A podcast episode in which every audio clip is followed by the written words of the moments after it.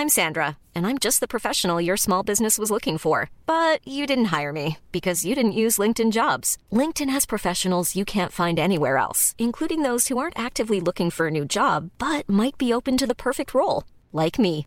In a given month, over 70% of LinkedIn users don't visit other leading job sites. So if you're not looking on LinkedIn, you'll miss out on great candidates like Sandra. Start hiring professionals like a professional. Post your free job on linkedin.com/people today.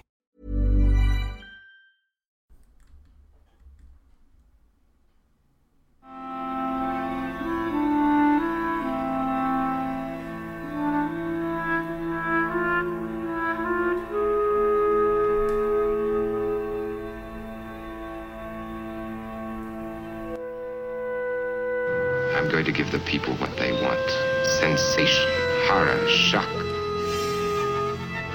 Send them out in the streets to tell their friends how wonderful it is to be scared to death.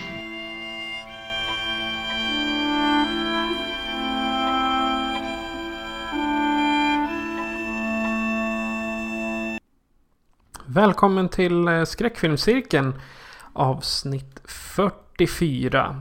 Och idag så tar vi oss an forna tiders underhållning där musik och tydliga ansiktsuttryck visade på en konstform helt utan det talade ordet. Dagens tema är alltså stumfilm. Och filmen vi ska prata om är Körkaren. Har du det tyst och lugnt hemma, Fredrik? nu är det tyst och lugnt här nu.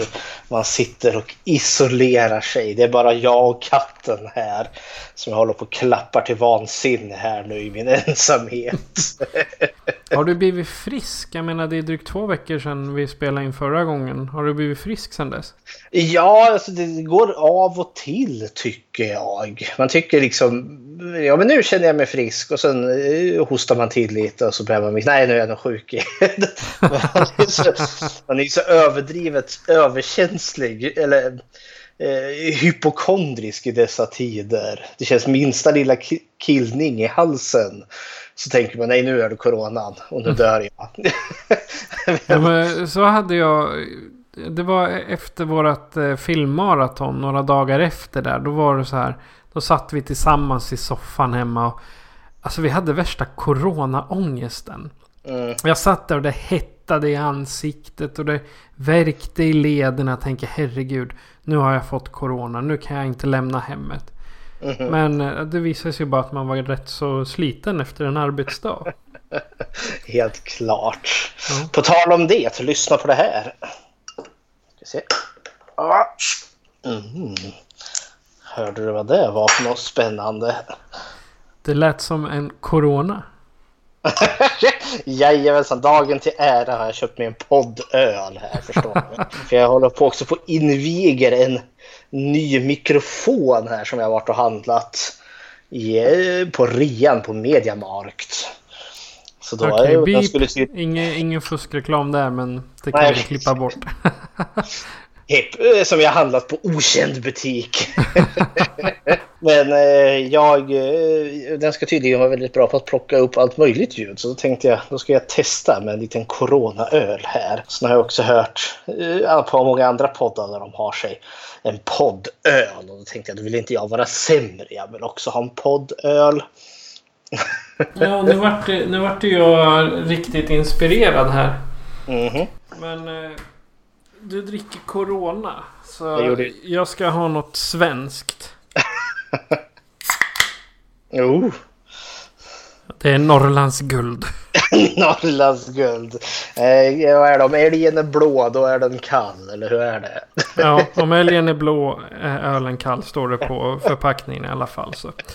Och den är blå. Ja, men då så. Ja, ja. Medan vi sitter och dricker öl så tänkte jag vi kanske kan prata om eh, vad vi har sett sen sist. Jajamensan. Ja, men jag har sett faktiskt, jag har sett en hel del men jag ska fokusera på, eh, på skräck här då. Eh, Och har faktiskt sett eh, två genuint bra filmer och en lite si och sådär. Eh, Jag börjar med den som var lite si och sådär.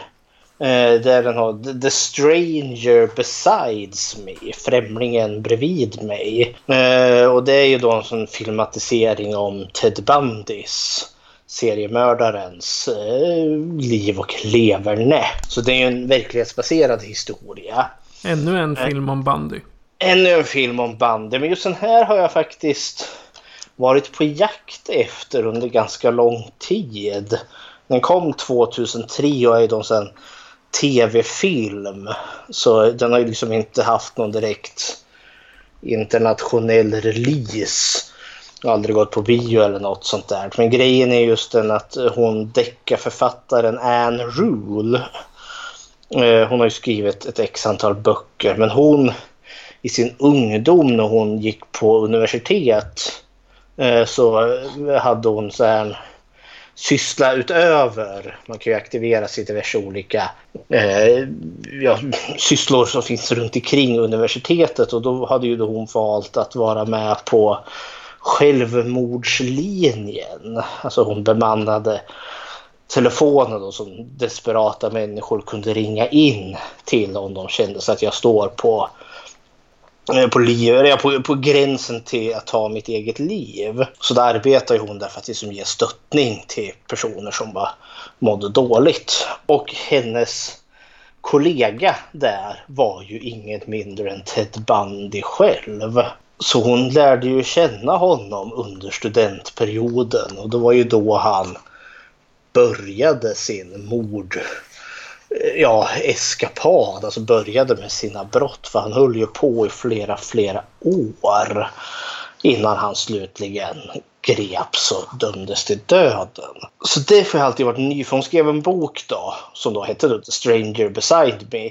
Och så, gjorde hon, så gjordes det en film om det. Så den, den här har liksom lockat lite mera för det är just i och med att vi, det är sett ur hon författarens perspektiv som faktiskt kände honom. Istället för någon eh, ja, utomstående människa som bara ska göra en film som inte alls, alltså det finns ingen personlig connection. Eh, ja, den var väl helt okej. Okay. Eh, för att slå ihjäl en och en halv timme. Eh, skådespelet var väl inte riktigt vad jag hade hoppats på.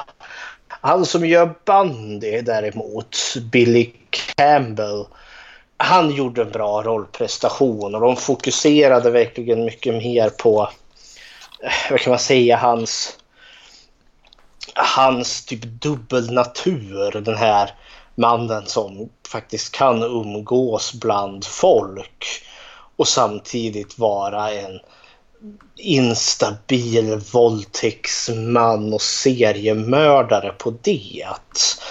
Så den, det, det, var inte så många mord och de få mord som var fick vi knappt se. Och de fokuserade mycket på den här rättegången och han, hur han bara totalt förnekar allt. Att han, är, att han är skyldig till det han gör och vilken jävla fars det är. Så, så det var fascinerande och det var kul.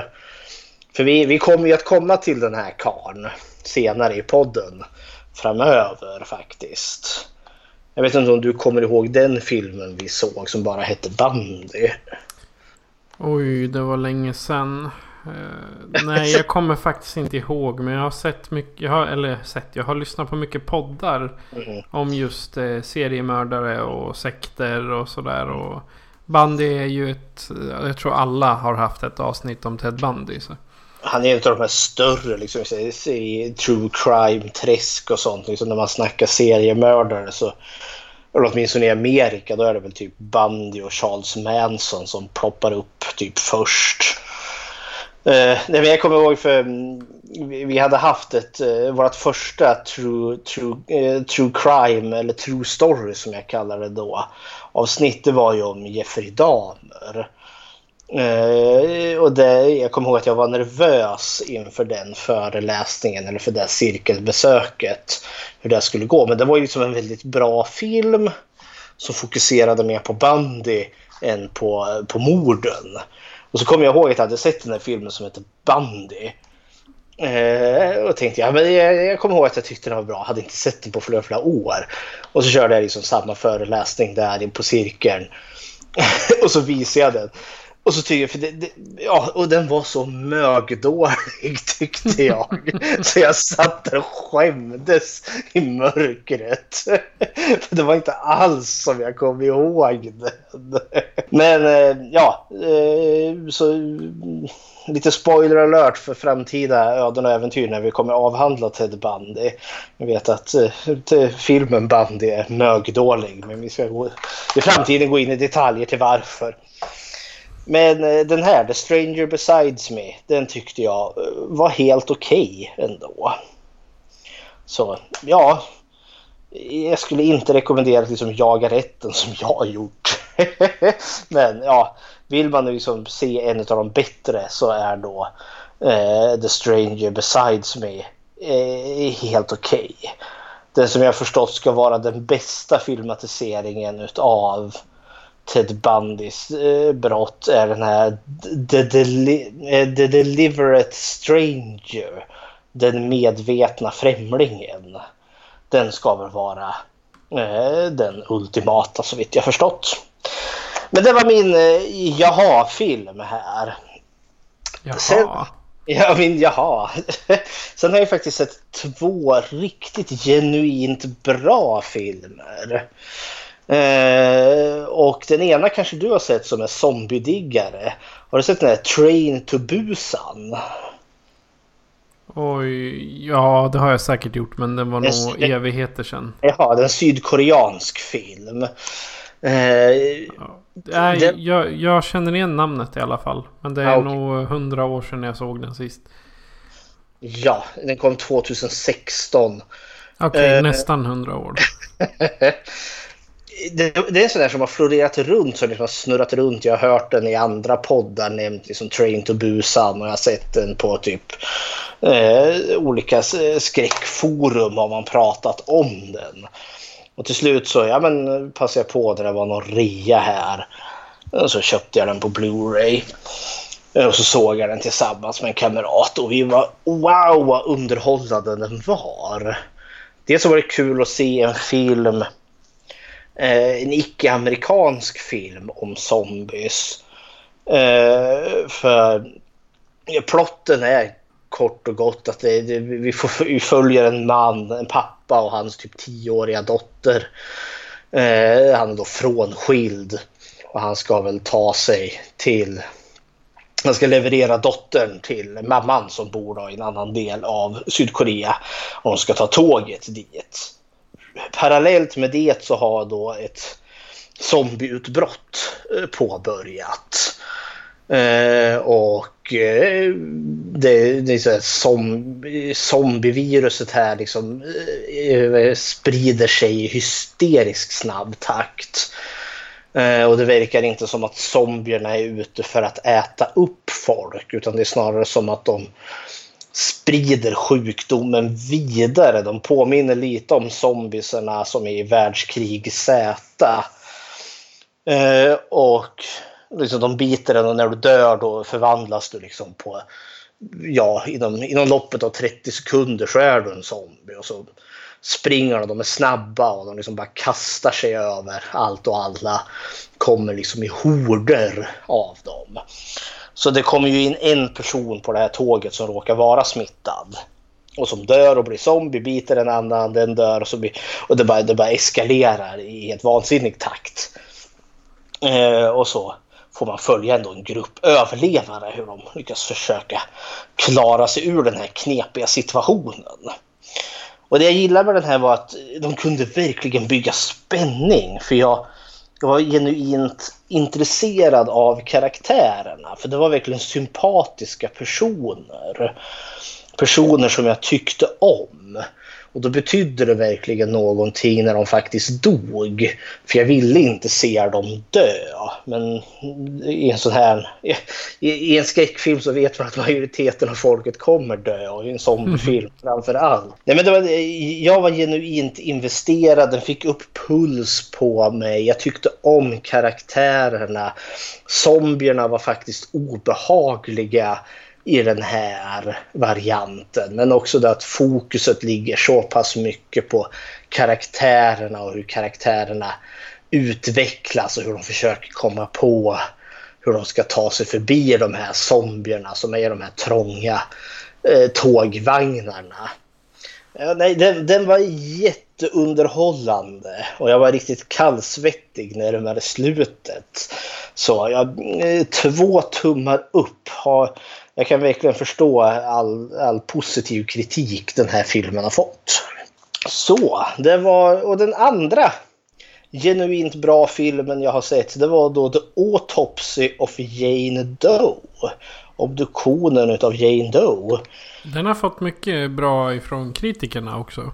Jajamensan. Och det här är sån här som, som samma som med Train to Busan. Jag har liksom hört nämnas i andra liksom poddsammanhang på Ja, som tyder Hysteria eh, Continuous bland annat har nämnt Autopsy. Och, eh, så Bloody Disgusting har också skrivit positivt om den här. Och till och med Stephen King har ju rankat den här på sin topp 10-lista över bästa skräckfilmer. Så då tänkte jag, ja men vad tusan, då får jag väl eh, äntligen ge mig kast och faktiskt se den. För det är också en sån där, den kom också 2016.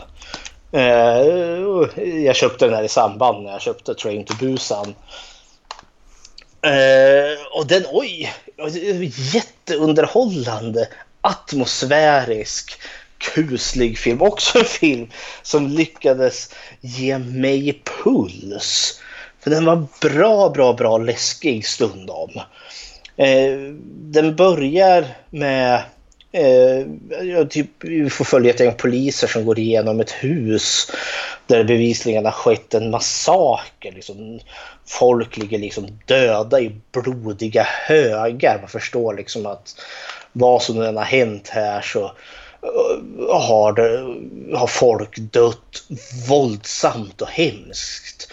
Liksom det ligger pistoler, blodiga knivar, någon blodig hammare. Man ser liksom blod och någon hårtuss som liksom sitter fastkletad på väggen. Så man tänker gode gud vad har hänt här? Eh, men så i, i källaren så ligger det då liket utav en okänd kvinna då, typ halvt begravd. Helt orörd. Hon är, hon är bevisligen död. Hon är liksom likblek och allt och andas inte. Men det finns liksom inte ett märke på henne. Alla andra är liksom är liksom köttfärs, men inte hon. Och alla andra har man identitet på för det är en små stad här. Och då, eh, det här är ju då en stor grej såklart. Så då skickas ju då eh, hon, den här kvinnan som är okänd, Jane Doe, till att bli obducerad. Och hon, eh, ja, och då får vi möta huvudpersonerna där då, spelad utav Brian Cox och en kille till som jag inte kommer ihåg vad han heter. De spelar då far och son som äger en begravningsfirma och bårhus. Och så är det då en stormig natt och så kommer hon in den här döda kvinnan. Och så beslutar, det är sent men ja, det är ett akut ärende. Och, eh, det är så märkligt så börjar de obducera henne. Och så kommer det allsköns spökligheter fram här. Det är en riktig så här, slow burn till film. För det är också så här, för, hon, för, ja, för de, de håller ju på och undersöker hur hon Jane Doe har dött. Och hon har verkligen dött. Om man nu ska, om jag ska uttrycka mig utan att spoila. För kroppen har inga märken på sig. Men, alltså, men hon, hon har dött en grotesk jävla död. Så det, det, ja, den är kuslig och spöklig och intressant för den bygger ett mysterium som står sig. Eh, ja, eh, håller dig intresserad. Och den hade också en scen som fick, verkligen fick mitt hjärta liksom att börja gå igång. Jag vill inte spoila någonting men det involverar en liten klocka som pinglar. Och jäklar vad jag var nervös. när jag såg den här eh, filmen. Så den kan jag verkligen rekommendera. Train to Busan och The Autopsy of Jane Doe. Två herrejösses bra filmer. Det låter som någonting att söka upp alltså. Mm -hmm. Ja, eh, jag har inte sett sådär värst mycket. Jag håller på att plöja mig igenom Lost för en, mm. en andra gång. Och jag säger det blir... Jag är eh, snart på... Jag har väl något avsnitt kvar på säsong två. Och det, alltså det blir bara mer och mer uppfuckat. Det är så här, den, det är som att den behandlar eh, psykisk ohälsa, eh, självmordstankar, eh, knarkande. Allt sånt behandlar de liksom samtidigt. Och så vanföreställningar. Jag menar, tänk de här... Det är ju en svart rök som åker runt och, och tar folk. Och ibland så blir de neddragna under mark helt plötsligt bara. Liksom det är så, och sen eh, då i säsong två så är de ju nere i luckan. Man, man ska skriva in en kod på datorn var eh, fjärde timme eller vad det nu är. Var 108 minut. En, en och en halv timme emellan. Ja, ja det, det är bra att vila ögonen på om man ska göra av med 40 minuter någonting. Jag såg aldrig Lost. Jag kommer ihåg det var en riktig snackis när den väl kom. Men eh, jag missade det tåget totalt. Då kanske du ska ge dig in på. Ja, jo, jag har ju hört mycket om det. Mycket positivt som negativt. Ja, det är Men- JJ Abrams i ett nötskal. Alltså allt vad, vad Lost heter. Kära någon. Alltså all, allting är ju liksom, ja. Du, man, man vet ju vilken typ av filmer han gör så... eh, det är... Ja. Det är, det är bara att se på alla andra filmer han har gjort så ser man också hur... Ja. Han- brukar kunna producera ganska eh, vad heter det, spektakulära och vad heter det, mm, intressanta, alltså mycket underhållande filmer. Men han brukar inte vara så bra på att knyta ihop säcken. Så Nej. jag förstått. Nej, det är väl Lost, det är tio säsonger så det tog väl en stund där antar jag. Är det tio säsonger? Är det inte Ja. bara fem? Nej, det är tio. Jag kan Nej, titta här. nu, nu jäklar måste jag IMDB här. För, för, Sex säsonger är det. jaha, sex. Jag Ja, jag väl. blandar ihop det med Smallville. Jaha, okej. Eh, Smallville däremot, den har han inte gjort.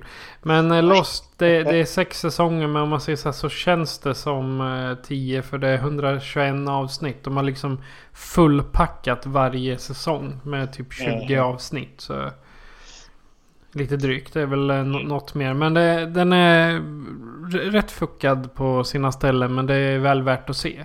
Mhm. Och sen har jag mest bara kollat typ Shaun of the Dead.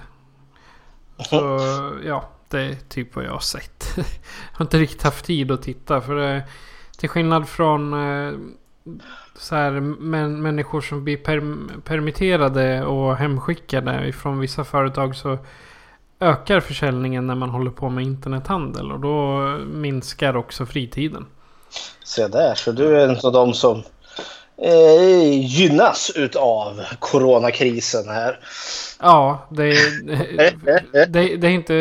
Det är både ironiskt och eh, det är tråkigt att börja säga att man Ja, faktiskt gör det. Men det, vi, vi får se vad som händer. Ja. Japp, det är vad vi har sett. Mhm. Eh, temat är ju stumfilm och jag tänkte det har ju en historia och den historien kan du. Jag ska ge en liten crash course här tänkte jag i den rörliga filmens historia lite snabbt och övergripande. Eh, för jag tänker liksom eh, rörliga bilder. Har du, jag kommer ihåg när jag, när jag var liten, fortfarande gick på förskola. Då bodde, eh, bodde vi i Borlänge faktiskt. För pappa hade fått jobb där eh, som handelsombudsman. Eh, Eh, så dit flyttade vi.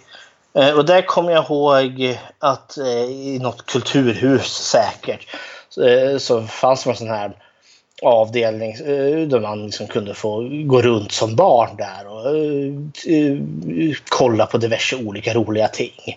Och då kommer jag ihåg att det var en sån här det var en rund låda, eller liksom en, ja, en, rund, en rund låda, en cirkelformad låda. Och så skulle man kika in genom ett hål. Eh, och då typ såg man typ bilden av en häst. Och så skulle man börja snurra på den där så att den gick snabbt. Och ju snabbare det gick då såg det liksom ut som att hästen galopperade. Eh, och det kan man väl kalla då är liksom kanske den absoluta begynnelsen utav rörlig bild. Det, det kommer jag ihåg, det är ju ungefär likartat som när jag satt och var uttråkad i skolan. Man hade sina skrivböcker och så längst ner i ena hörnet så ritade man en liten gubbe och så vände man på blad så ritade man en liten gubbe så ändrade man någonting lite. Och så fyllde man hela det så kunde man liksom dra tummen och liksom så att uh, flörpade liksom med bladen så såg det ut som att gubben rörde på sig. Uh, och det var tydligen någon på, nej påven du få höra, uh, en munk. en munk uh, vars namn jag säkert kommer slakta här.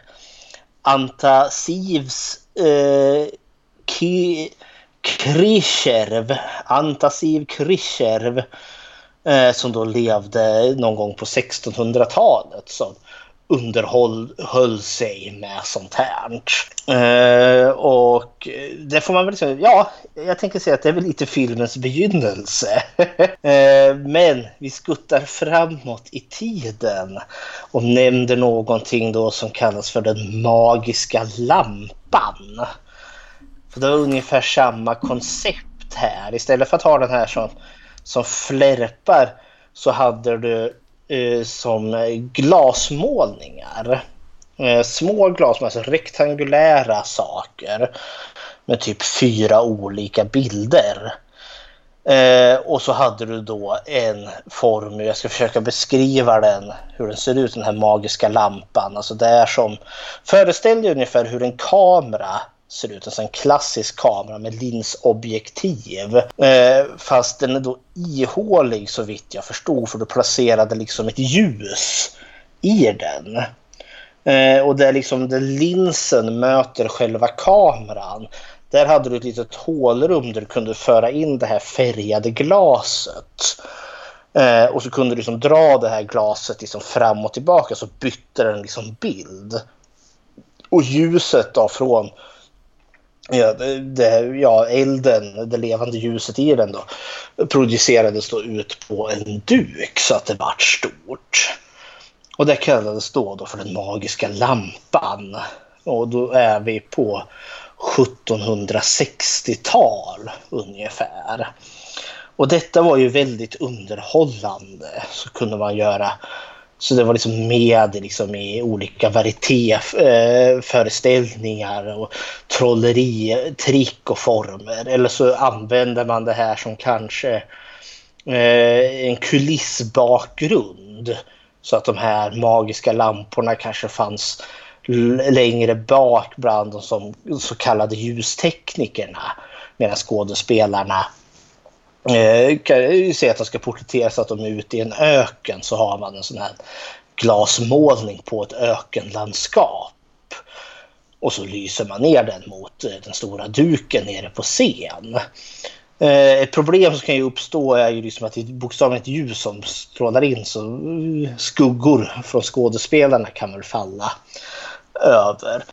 Och de här vart ju då mer avancerade vart efter tiden gick så att man kunde liksom få olika Liksom, man kunde experimentera med, med, med, med, olika ljus och man hade liksom magiska lampor med flera så linsobjektiv så att du kunde få uh, olika färger. Och så vart de kanske mer sofistikerade istället för att dra en sån här rektangulär glasskiva så kunde du ha något runt inuti den som kunde snurra och då liksom fick du mer den här effekten precis som, som det här förra som den här munken hittade på. Och då såg det verkligen ut som att eh, figurerna rörde på sig.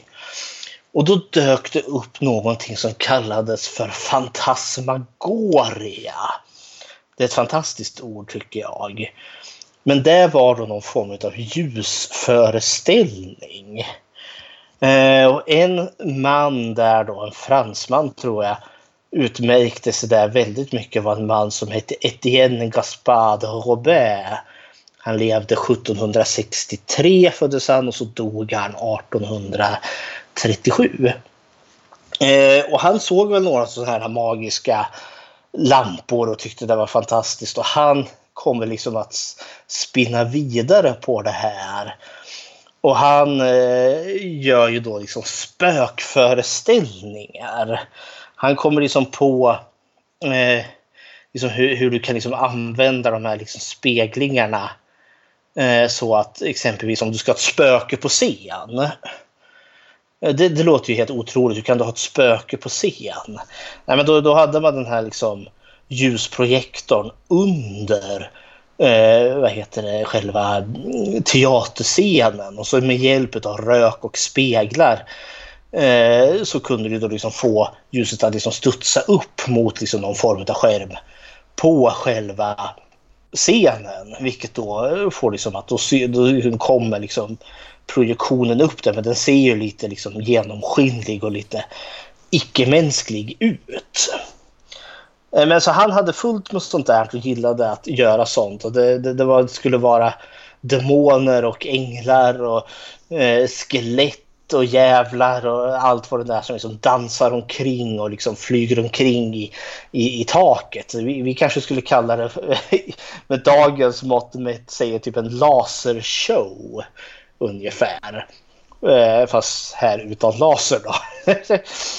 eh, med, med, med, komponerad musik och liknande. Eh, det tyckte jag var lite kul för det är liksom människan har onekligen varit försigkommen back in the days. Jag skulle vilja se en sån här riktig Fantasmagoria-utställning. Eh, det skulle vara kul att se liksom produktionen av en genomskinlig människa gå omkring på scen och liksom interagera mot de andra skådespelarna som är där. Det måste ju vara världens effekt. Eh, det, det, det, ska vi se. Nu har datorn låst sig tror jag. Vänta. Nej, sådär. Ja, kom den igång igen. Eh, allt sånt här eh, var ju liksom för underhållning och sådana saker. Men eh, sen kom ju liksom, vartefter vi hade den industriella revolutionen på 1800-talet. Eh, som leder till liksom att städer byggs upp. Vi går ju liksom från att leva från jordbrukssamhällen med, liksom med, små, med små bruk här och där till att bli industristäder. Det är ju då städerna växer. Eh, man kan effektivisera saker och ting. Kolkraft och eh, hela konkarongen. Vi liksom uppfinner, eller, ja, uppfinner elektriciteten och, och liknande. Kan börja effektivisera och producera på ett annat sätt än vi har kunnat innan och liksom kan börja röra på oss. Vi har eh, järnvägen och liknande och båtar som kan fara väldigt långt under ganska kort under betydligt kortare sträckor. Alltså rent tidsmässigt. Och då finns, instiftar man någonting som heter då världsutställningen. The World Fair. Som då är eh, ja, diverse olika eh, städer håller liksom med jämna mellanrum. Och för att eh, uttrycka sig kort, alltså det är ju då, då liksom världens förståsigpåare får komma och skryta om sina fantastiska uppfinningar som man har. Som exempelvis Eiffeltornet känner du säkert till. Jag har varit där till och med. Åh, se där! Det har inte jag. Inte men uppe i det, men jag har varit nedanför. Ja, okej. Okay. Eiffeltornet, den byggdes faktiskt enbart för att vara den entréport som man skulle gå igenom för att komma till den världsutställning som Paris hade. Tanken var liksom att den skulle bara vara där, där och då som ett stort skrytbygge, se vad vi kan och sen skulle man riva skiten när allting var klart. När världsutställningen var klar efter någon vecka eller så. Eh, men så vart det inte, den behölls ju och har liksom blivit ett monument. Vad har det här då med film att göra? Jo, eh, den rörliga bilden som sagt. Vi hade de magiska lamporna och allt det här. Men så som sagt, man tävlar ju lite i de här, vad heter det, eh, i teknik mot varandra och den rörliga bilden lockar ju för vi har ju liksom fotografier och allt sånt där. Men just hur kan du få en stilla bild att faktiskt röra på sig?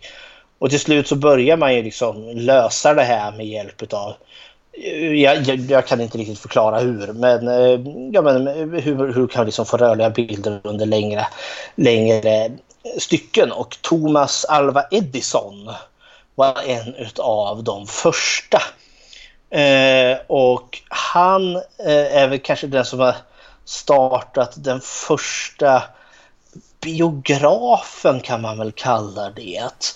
Och det kallades då för Svarta Maria som han visade på en världsutställning 1894.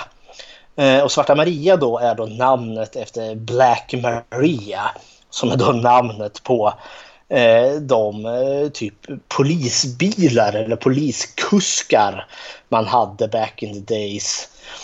Eh, som då bokstavligen hette eh, Black Maria som poliserna åkte runt dragna av två hästar. Eh, och så hittade man någon skurk så buntade man ihop dem och så slängde man in dem längst bak i kusken, Eller i kärran där och så körde man dem till fängelset. Han byggde då en stor svart lada ungefär. Eh, den ser ungefär ut som ett som en sommarstuga ungefär fast utav plåt. Det finns bilder på eh, Svarta Maria om du googlar på det. Eh, och den den kunde väl rymma ungefär typ 50 personer. Grejen var att Svarta Maria stod, den går på räls nämligen. Så den kan snurra runt. Eh, och det var då till för att du skulle kunna vända den så att du får maximalt med solljus. För du kommer ju behöva det här ljuset för att visa upp filmerna eh, som du kan visa. Och han hade ju då liksom löst att kunna få liksom rörliga bilder eh, med hjälp av fotopapper eh, på något vis vänster. Eh, och eh, då ackompanjerat med en stor grammofonskiva så kunde han ju spela upp diverse olika dramor. Och det var ju eh, kanske inte längre än typ 10-15 sekunder som man kunde visa något. Men då var det verkligen en bild som rörde sig. Eh, så det är väl liksom den första biografen som typ Edison lyckades klura ut. Men sen då som får man faktiskt få ge som är typ alltså filmens födelse eller effektivisering. Det är då bröderna Lumière som året efter 1895 presenterar vad de kallar för cinematografe. Eh, och eh, de har ju, går man in och kollar på dem och deras skapelse så ser det ju verkligen ut som en filmkamera. En primitiv filmkamera som står på, på tre ben där. Och de var ju de som lyckades både alltså, i, i, eh, lyckas effektivisera det här och hur man kunde spela upp det med hjälp av en projektor och sådana saker. Medan Edisons Svarta Maria där var ju lite otymplig. det måste man ju villigt erkänna. Eh, så där har vi liksom då filmens födelse.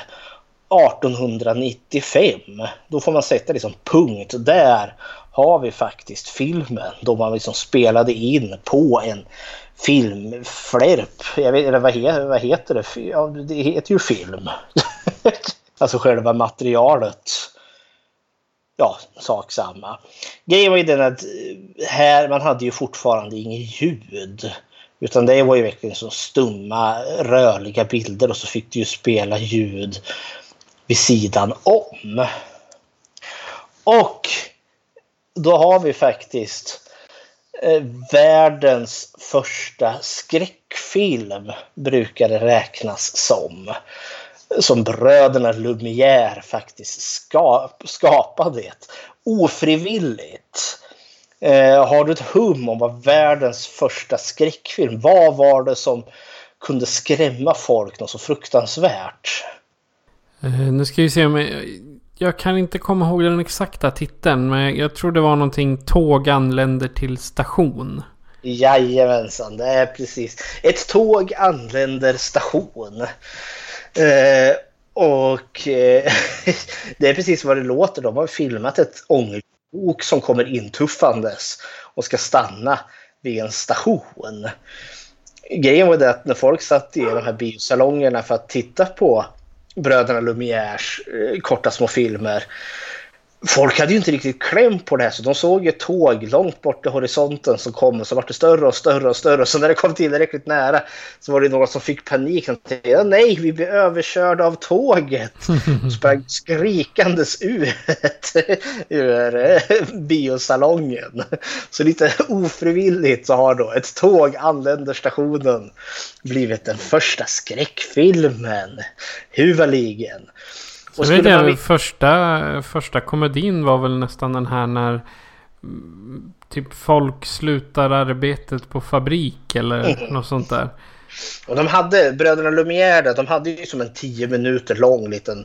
Alltså de, de klippte ihop, eller så mycket de kunde filma för du kunde ju på sin höjd kanske filma eh, 30 sekunder i, i, i längd mer klarade inte den här tidiga maskinerna, det cinemaskopet som de hade, eller vad heter det nu? Cinematografen. Cinematografen, kunde, ja. Kunde inte mer än så. Så det som var på den här världsutställningen 18, 1895 är ungefär 10 minuter lång. Där de har filmat olika saker. Som en tåg stationen där. Och där har du kanske också världens första komedi som faktiskt då är klippt och lite redigerad. Trots allt. Så de har liksom filmat så långt de har kunnat och sen har de flyttat kameran och så har de filmat så långt de har kunnat. Då det är en trädgårdsmästare som står och eh, vad heter det, med vattenslangen håller på att eh, vattnar eh, ja, trädgården och så kommer det fram en pojke och ställer sig på vad heter det, vattenslangen så den slutar spola vatten. Och så när trädgårdsmästaren undrar vad har hänt med vatten och så tittar han i den och lyfter ju pojken på foten och så, råkar och så sprutar han vatten i sitt eget ansikte. så det, det, kan man väl räkna som den första komedin. Skulle man vilja se detta så finns faktiskt den här 10 minuters eh, Bröderna Lumières verk på Youtube. Det är liksom bara att söka Bröderna Lumière så hittar man i regel den här. Det är lite kul för det är liksom filmens begynnelse. Och det tar ju inte allt för lång tid innan man liksom börjar förfina den här konsten och liksom eh, kan göra eh, stora liksom fi, fi, ja, göra filmer helt enkelt. De första filmerna som finns är inte så långa. De är kanske en kvart, 20 minuter på sin höjd. Eh, och eh, det, man ska väl också komma ihåg att det uppstår någon form av rivalitet här, liksom filmer kontra teatern och operan. Filmer liksom ansågs liksom vara som ja, ganska billigt. Det är liksom det, det är som att jämföra en kiosknovell med eh, Dostojevskijs Brott och straff. Alltså det, det är skillnad på litteratur och litteratur. Precis som att det var skillnad på Eh, teater och film här. Och film är då lite slaskigt och lite dåligt. Eh, men också där att, eh, ja som sagt, de absolut tidiga filmerna var ju inte så långa. Gick du på, eh, på operan då var det ju ändå så liksom tre akter med paus. Det var ju ändå så liksom typ tre timmars underhållning. Eh, men det kommer bli mer så framöver för de tidiga stumfilmerna då vi är liksom inne i på 1910-1920. Det var inte helt ovanligt att de var kanske tre, fyra timmar långa. och det är ju helt hysteriskt. Men det var ju också då för att ja, efterlikna teater så mycket man nu kunde. Det film har som teater inte har är ju faktiskt att film kan eh, ha eh, närbilder på skådespelarens ansikte. Det kan du inte med en teater. Och det är i stort sett det enda som en, eh, vad heter det, en fil, som filmen har som teatern inte har. Sen, sen kan man väl hävda det här med specialeffekter och sånt. att som i dagsläget idag har ju liksom eh, ja, vi skulle inte kunna CGI in en Godzilla på scen. Eh, men eh, så det är ju sånt som skiljer. Men liksom det, det är väl i stort sett liksom det enda som skiljer dem åt. Men filmer kom ju ganska snart därpå och eh, man kunde ju... En annan liksom fördel med en film är att när du väl har den klart så kan du ju visa den ja, så många gånger till som att filmrullen inte går sönder eller något sånt här för då är det ju kört.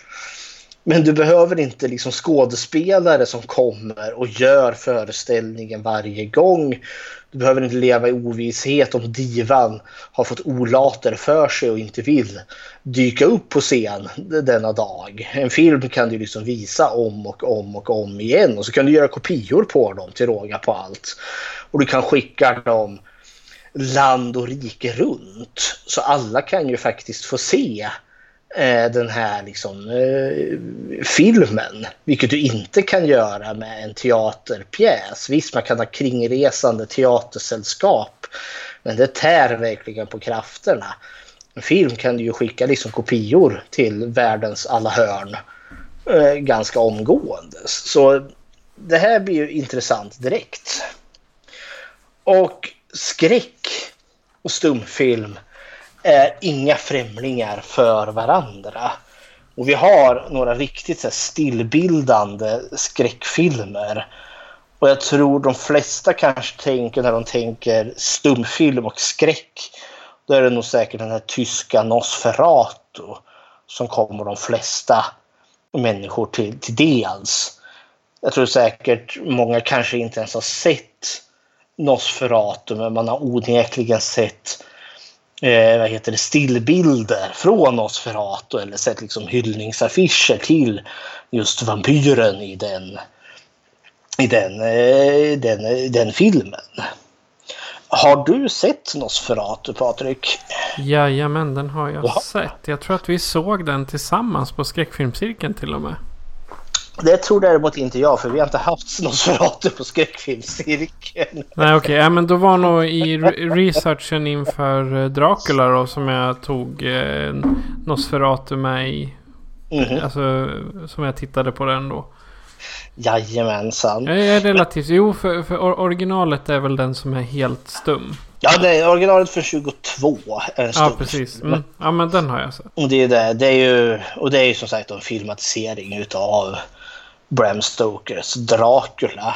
Och de var ju tvungna att göra en jäkla massa förändringar eftersom de inte ägde rättigheterna till att få göra Nosferatu. Och det finns ju så berättelser om att den här filmen eventuellt, att vi kanske inte ens hade haft den här filmen.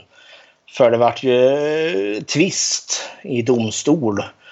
Eh, och eh, med, jag tror det var då eh, Stokers fru Stoker själv var död vid det här laget. Eh, som stämde dem för olaga användning av eh, ja, boken. Då. Eh, och vann, fick skadestånd. Och så dömdes det också att alla kopior skulle då förstöras utav Nosferatu. Men kan jag tänka mig att de kopiorna som faktiskt blev kvar är värda multum idag? Säkert, men det var ju sådär att de lyckades ju inte förstöra alla och man hittade ju några kopior långt senare. Och då kunde man ju föra de här tillbaka till liv igen. Vi har även på, vi kommer ju prata om en svensk eh, stumfilm här framöver. Men vi har ju också en dansk-svensk sådan som heter Häxan.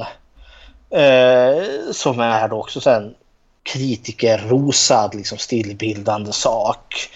Som är då typ som en tidig antologi så vitt jag har förstått. Jag har faktiskt inte sett den.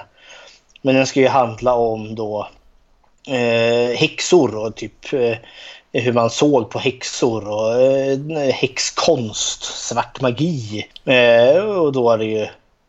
Eh, och eh, regissören så vitt jag förstod eh, ska säga, Benjamin Christiansen. Eh, han eh, hade ju eh, ett beef, han hade ett agg med kyrkan. Så filmen är också liksom eh, eh väldigt kritisk mot organiserad religion eller kristendom framför allt. Och eh, visar ju eh, vad heter det, eh, ja, hyckleriet och vansinnet i kyrkan som jagar häxor och beter sig illa. Eh, men så vitt jag förstått så har vi liksom, eh, det är tre filmer. Eller tre kortfilmer där. Och ena är då liksom en häxprocess med några fanatiska munkar och präster som då prövar någon stackars kvinna. Och sen har vi då eh, någon kvinna när de åker till Blåkulla och säljer sin själ till Satan. Där. Och så sista som jag kanske är mest känd för, åtminstone de bilder jag har sett mest, är ju då någon stackars präst där då som eh, blir hämtad av djävulen själv. Det är väl just den här djävulen eh, som är då spelad av regissören Benjamin Christiansen själv som verkar vara höjdpunkten i hela den här filmen. Och sen en annan sån här stor jäkel är ju då Metropolis från 1927, Fritz Lang. Hans, den här tyska impressionisten. Han är liksom en riktig sci-fi slash skräck. Där vi har då den första roboten någonsin. Uh. Det är eftersom att vi är i något så framtidssamhälle, Metropolis. Eh, och en galen vetenskapsman som ger vibbarna åt typ Frankenstein-berättelsen skapar en robot.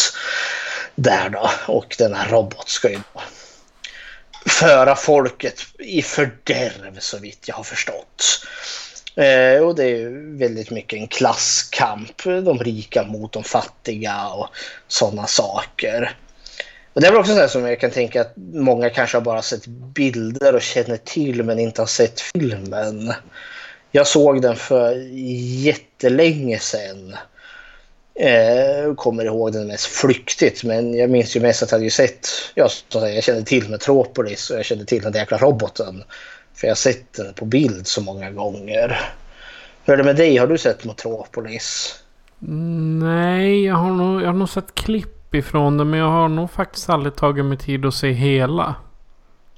För det är ett jäkla... Ja, det, det, tar sin tid. För det, är också, för det är en av de här som är typ nästan tre timmar lång. De här evighetsprojekt. och det är ju annorlunda att se en stumfilm, helt klart. Jag är så van vid att eh, hur man ser på film på vanligt vis. Som vi ser på det idag. Stumfilmer kräver sitt. Ja, mycket mer finns det väl inte riktigt att säga om stumfilmer. Det var väl alltså att 1929 så tog, jag, jag vill säga att det är 29, jag tror det är 29, så tog det ju slut då filmen The Jazz Singer som Warner Bros gjorde är ju då den första filmen som då har, Eh, har ljud i sig. Då du inte har någon som sitter bredvid och spelar musik. Och med det så får du liksom musikaler och sånt. Och det resulterar ju i att eh, ja, stumfilmer är liksom, dess tid är förbi. Eh, och nu är det ljud som gäller.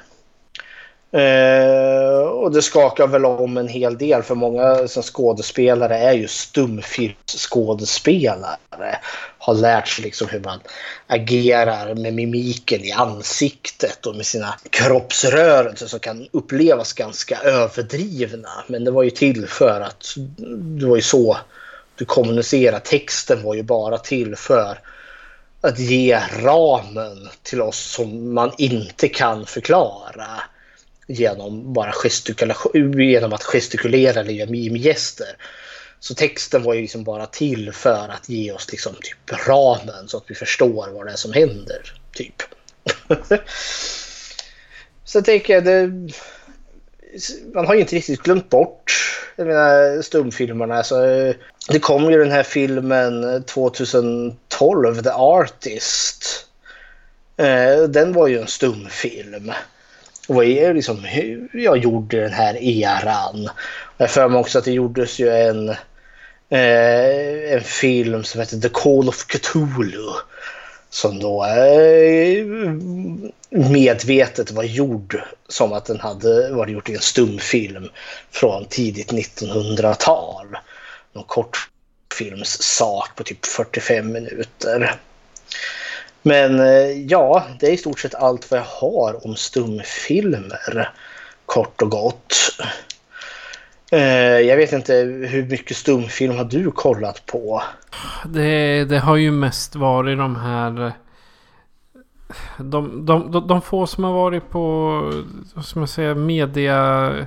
Mediekurserna i, på högstadie och gymnasiet. Mhm. Högskolan vet jag vi hade. Då, då fick vi titta på stumfilm bara för att liksom studera hur man... eh, Hur man illustrerade eh, själva att, att ta fram, föra fram eh, å, åsikter och känslor Mhm. och sådär.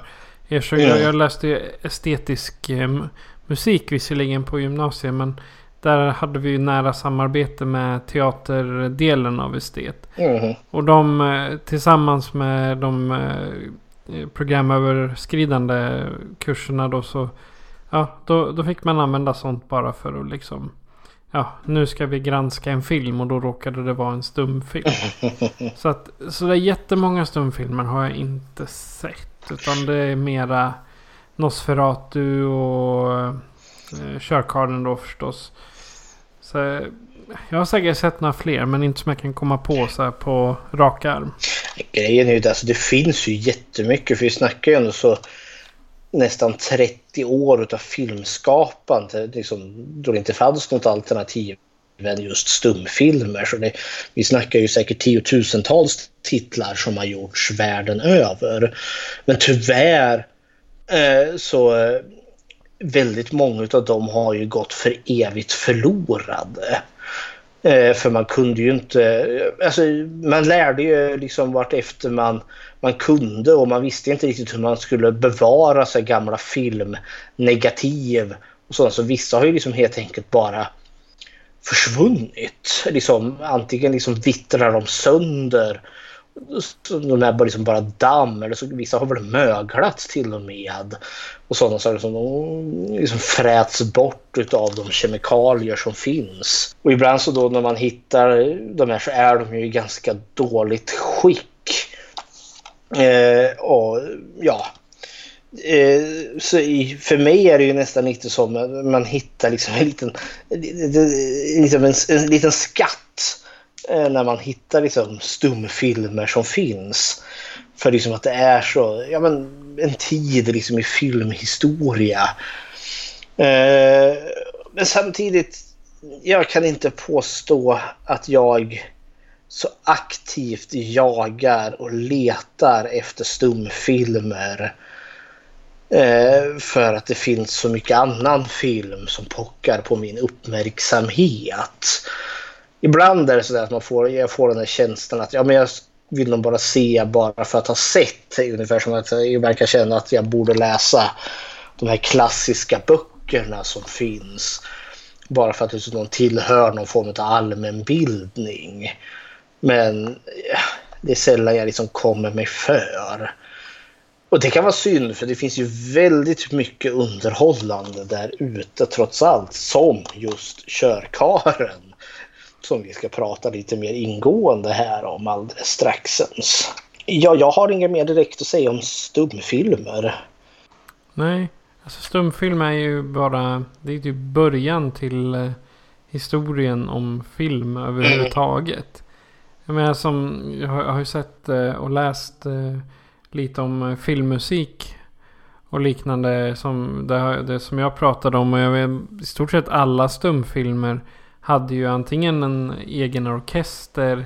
Eller som på landsorten att de hade en pianist satt och skötte, skötte liksom ljudet till varje film.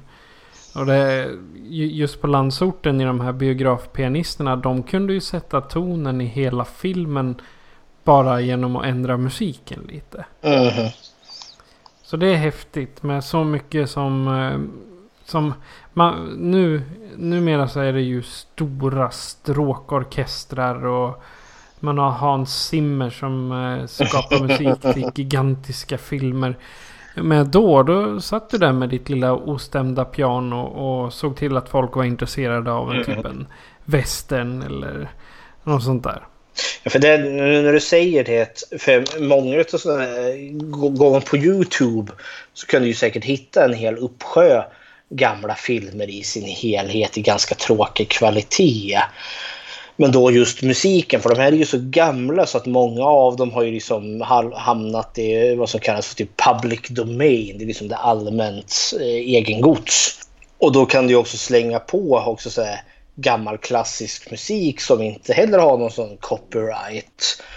Eh, problemet... Och som kan... inte har någonting med filmen Nej, att göra heller. Det kan ju vara väldigt problematiskt. För, det, för som sagt, jag har eh, den variationen av körkaren som jag såg. Det är ju en DVD som jag har köpt från eh, ja, som då har blivit restaurerad av Svenska Filminstitutet. Och då när jag läser på baksidan här så har ju de också Eh, nyproducerat eh, musik eh, som då skulle låta som att den var liksom tidsenlig när den här är gjord.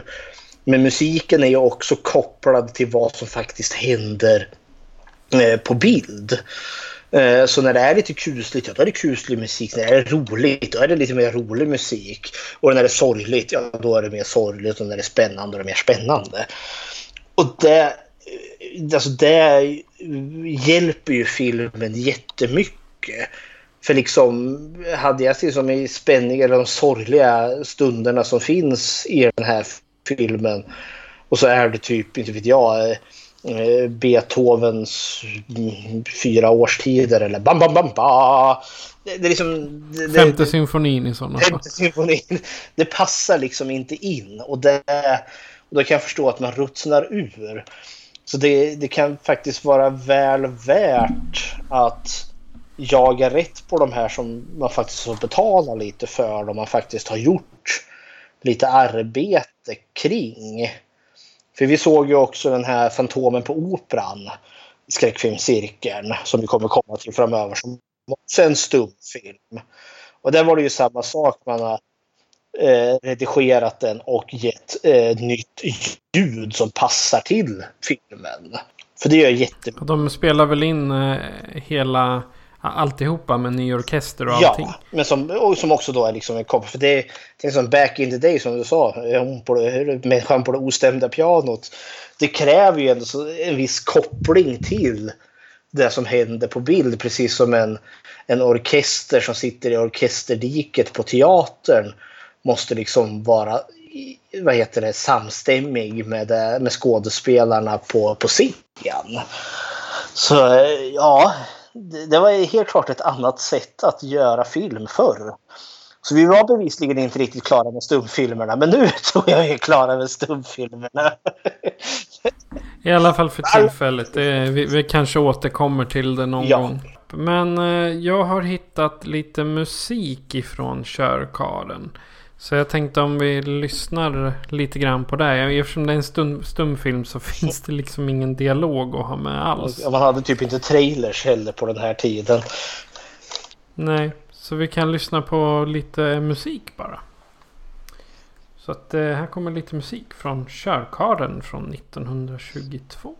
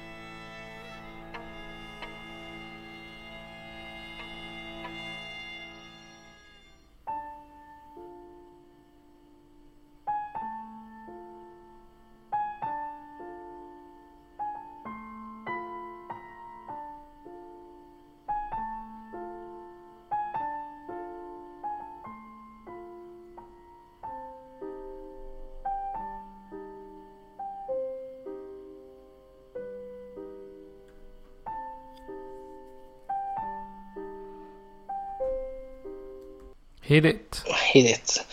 Viktor Sjöströms Körkaren utgör den svenska stumfilmsepokens mästerverk. I filmen, som bygger på en roman av Selma Lagerlöf, får vi följa David Holm som när han sitter med sina superbröder på kyrkogården inser att körkaren på dödens kärra kommer för att hämta honom. I återblickar får vi ta del av Davids tidigare liv och de oförrätter han orsakat sin familj och sina vänner. Det är baksidestexten på den DVD-utgåva jag har utav eh, Selma Lagerlöfs eh, Körkaren. I vanliga fall så är det du som brukar köra det här, men nu är det ju jag som sitter här på DVDn. Så vad är dina initiala tankar kring Körkaren? Alltså första gången jag såg Körkaren så var det var på skräckfilmscirkeln. Och då var jag lite så här. Hmm, det här är ingen skräckfilm. Det här är stumfilm och det är bara svartvitt och det är tråkigt och jag lär väl sitta och sova genom filmen. Men ack så fel jag hade. Eh, Körkaren var en av de filmerna som har liksom trollbundit mig mest. Och det har väl kanske mest med att göra just för att skådespelarna var så pass duktiga på att förmedla känslor, händelser, dialoger utan att behöva säga något. Utöver de här korta textrems, eh, eller vad heter det, textskärmarna som kommer lite då och då man kunde ändå förstå vad de gjorde. Och man såg ju nästan på läpparna vad de sa också. Och framförallt så får man själva storyn inte som en film utan mer som en bok med, bild, med rörliga bilder i stort sett. Så att eh, Körkaren är någonting som den fick mig att verkligen tycka om stumfilm. Alltså om man, om man nu prompt ska se just en strömfilm. Det är inte den första filmen jag väljer i hyllan på kanske en hyrvideobutik eller eh, hemma hos dig. Men den ligger ändå bland de mer populära. De, de jag skulle kunna mm. ta. Vad är dina tankar? Ja, jag, jag håller med en hel del där. Alltså, för det här är stumfilmsmässigt liksom, så är väl det här liksom ett jag skulle nog hävda en, en av de bättre, helt klart. För det känns ju säkert bra som dåliga stumfilmer. Men det är ju precis som du säger, för skådespelet är så, det är så genuint. Eh, och jag, och jag, jag vart också tagen över hur mycket känsla jag själv blir tagen av den här filmen. Eh, som inte har något talande ljud. Eh, och hur mycket mörker det fanns i den här berättelsen. Jag håller väl med du säger att det här är ingen skräckfilm men det är en spökhistoria helt klart. Påmin det är som en mer dyster variant utav av eh, Charles Dickens En julsaga där med Ebenezer Scrooge som besöks av julspökena. Eh, så är den här liksom mer, då den kanske lite mer glattig. Eh, så är körkaren mer liksom in i den mänskliga myllan utav ångest och svärta och, och förtvivlan. Eh, och det kommer jag ihåg överraskade mig lite nu när jag såg om den igen. Hur den liksom rör sig verkligen i, i missbruk, i självmord, eh, i självdestruktivitet, hustrumisshandel. Ja, den är ganska, den berör ganska tunga ämnen helt klart. Och samtidigt med ett helt fantastiskt skådespel. Precis som du säger, man, man kan ju liksom faktiskt se vad de säger ibland. Och det underlättar ju att det faktiskt är en svensk film. så man kan liksom se vad det är för ord de säger. Ja, på ett ungefär. Men jag menar det är ju inte alltid så att man går... Vad ska, vad ska man säga? Även om det hade varit en tysk film så hade man förstått att nu eh, pratar de om den här saken. Ja, förutsatt att skådespelet är bra då. När de verkligen kan visa med kroppen. För som mm. stumfilm är ju som att se teater på skärm egentligen. Jajamensan. I och med att på teater så måste du verkligen eh, ta ut svängarna med rörelser och ansiktsuttryck och allting. Och om du då inte kan säga någonting som publiken hör. Då måste det ju till och det är där de lyckas med i stumfilmerna. Här tänker jag ju mycket mycket eh, går ju till eh, Viktor Sjöström som både regisserade och spelar en av huvudrollerna, David Holm. Där då. För han är ju den som utmärker sig mest, tycker jag. I hans, framförallt i hans ansiktsmimik. Hur han liksom kan verkligen spela allt från den här ja, men sympatiska pappan till, till genuint förtvivlad och förvånad och till det här sadistiska eh, försupna elaka mannen eh, som han spelar. Eh, så eh, ja, stor cred till den här filmen. För det här, den här skulle jag nog eh, verkligen... Alltså här stora filmer. Alltså, jag nämnde så böcker som man borde ha läst. Eh, så finns det ju filmer som man borde ha sett. Eh, så klassiska, eh, det finns ju till och med så 1001 filmer du ska se innan du dör, boken. Och det vet jag liksom, den här är onekligen en av dem. Och eh, sen har du Stanley Kubricks 2001 ett rymdäventyr som också är en av dem. Eh, men då skulle jag hävda liksom att ja, 2001 har jag sett och tänker aldrig se igen. För den var så jäkla tråkig och mördande, trist. Jag förstår varför den är stillbildande men nej, jag kan inte bemöda mig. Men Körkaren däremot skulle jag kunna faktiskt tänka mig att se mer än en gång och jag har sett den nu mer än en gång. Eh, och är underhållen varje gång. För den är verkligen genuint bra och ganska tidlös. Eh, så ja, jag kan inte annat göra än att instämma att det här är nog den svenska stumfilmens mästerverk. Så den här... Helt klart. Ja, ska du bara se en enda stumfilm under hela ditt liv, gör det till körkaren då i sådana fall. Jo, jag satt och tittade på IMDB här. Tydligen så har Charlie Chaplin sagt att det här är den bästa filmen som någonsin har gjorts. Mm -hmm. Sen hur sant det är, det är en annan sak. Nej, för visst. Jag kan tänka mig, för den är genuin ändå. Uh, ska vi gå in lite på vad den här faktiskt handlar om? Då? Jajamän. Nu har vi mest sett det här och sjungit dess lov. Uh, den handlar ju om... Uh, den utspelar ju sig jag vet inte om den är samtida, alltså 1900, tidigt 1920 där någonstans, eller om den ska utspela sig tidigare i Sveriges historia. Eh, men vi får följa en man som heter David Holm. Eh, och, eller nej, om vi ska gå precis där filmen börjar. Det kan vi väl göra. Ja visst, kör på. Så ser, ja, så ser vi då, vad är det, syster Edith ligger, en ung kvinna där då, eh, ligger sjuk och inför döden får vi reda på. Hon är lungsjuk och hennes tid är snart över. Och hon ligger inför döden där och hon har sin mamma och sin slumsyster Maria vid sin sida. Jag var tvungen att göra en liten notis vad en slumsyster var. Men då upptäckte jag att det är tydligen eh, en, en beteckning på eh, en fri, fri, frälsningssoldat. Eh, för hon tillhör då Frälsningsarmén. Eh, och då kallas tydligen de kvinnor då som arbetade med just uppsökande verksamhet mot hemlösa och fattiga i stadsmiljö. Kallades då för slumsystrar tydligen.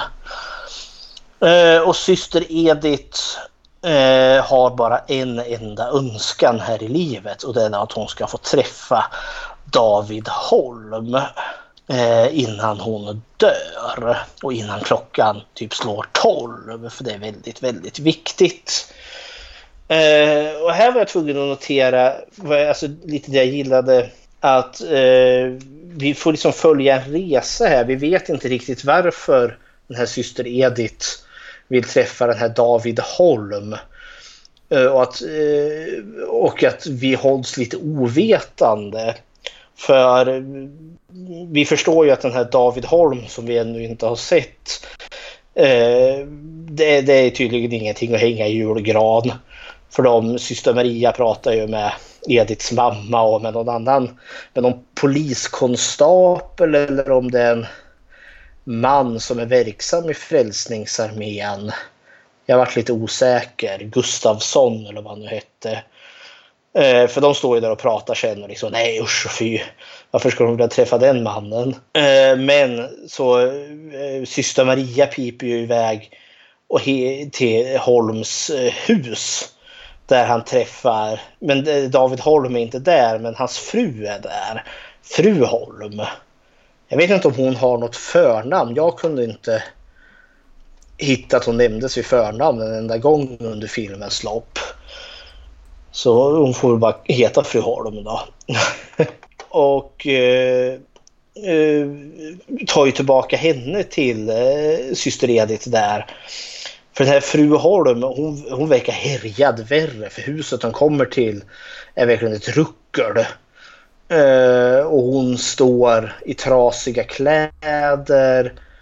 Och hon har verkligen en blick av en säg, härjad, härjad kvinna. Och hon står och vrider liksom, sig om händerna nonstop. Uh, och verkar... Uh, hon mår inte bra. Eh, och hon liksom nästan går in i syster Ediths eh, rum som i trans. Liksom får syn på syster Edith. Och så typ lutar hon sig över henne väldigt hotfullt som jag upplevde det. Med, liksom med utsträckta fingrar, med liksom krökta. Det ser ut som att hon får hon bara tagen och stryper hon syster Edith. Men nu blir det ju inte så för syster Edith vaknar och Eh, Eh, beklagar sig till syster Edith, eller till, till fru Holm. Oh, stackars fru Holm, stackars fru Holm. Och fru Holm bryter ihop. Nu, nu var det ett väldigt långt inlägg här till vad jag ville komma till. Eh, liksom den här filmen filmen vet mer än vad vi som publik vet. För jag kunde liksom, eh, jag hade sett den här några gånger men jag eh, kom faktiskt inte ihåg varför. Jag var tvungen att anteckna varför verkar fru Holm vilja ta livet av syster Edith. Hon verkar liksom nästan hatisk gentemot henne där. Och det kommer ju få sin förklaring under filmens lopp. Vilket jag tyckte var ett kul stilgrepp som den här filmen ändå så hade. För den här filmen kommer ju att hoppa lite framåt och bakåt i, eh, i, i tiden. Lite ungefär som Pulp Fiction gör. Eh, och eh, jag har varit lite överraskad liksom, att sådana stilgrepp även fanns back in the days. Och det gör väl liksom, ja, självklart fanns det sådana stilgrepp. Det finns väl sådana i böcker också såklart. Men en annan liksom talar väl om hur ignorant man är. Man trodde, film, det visste inte folk hur man gjorde förr. Men nej, de var väldigt avancerade även då. Eh, hon, ja, som du säger, fru Holm. Hon är faktiskt mm. eh, castad fru Holm också. Den heter fru Holm. Karaktären. Och inget annat. Nej, precis. Det är Hilda Borgström som spelar fru Holm. Mm -hmm. Ja, hon gör hon också ett väldigt bra skådespel. För hon spelar, alltså det är väldigt lätt att få sympati eh, för henne. För hon, för, för hon är ju verkligen den här kvinnan som lever i ett jättedåligt förhållande. För David Holm, han är ju en eh, missbrukare, en alkoholist av råge. Eh, och en klassisk hustrumisshandlare skulle väl jag kalla det. Även om vi aldrig får se honom slå henne vid ett enda tillfälle. Eh, så den känsla jag har är att det händer nog. Eh, för han uttrycker ju senare under filmens lopp att liksom han bara hatar sin fru där. Han hatar henne med råge. Han är verkligen en man som hatar kvinnor. Och det tycker jag liksom verkligen lyser igenom under hela filmen här.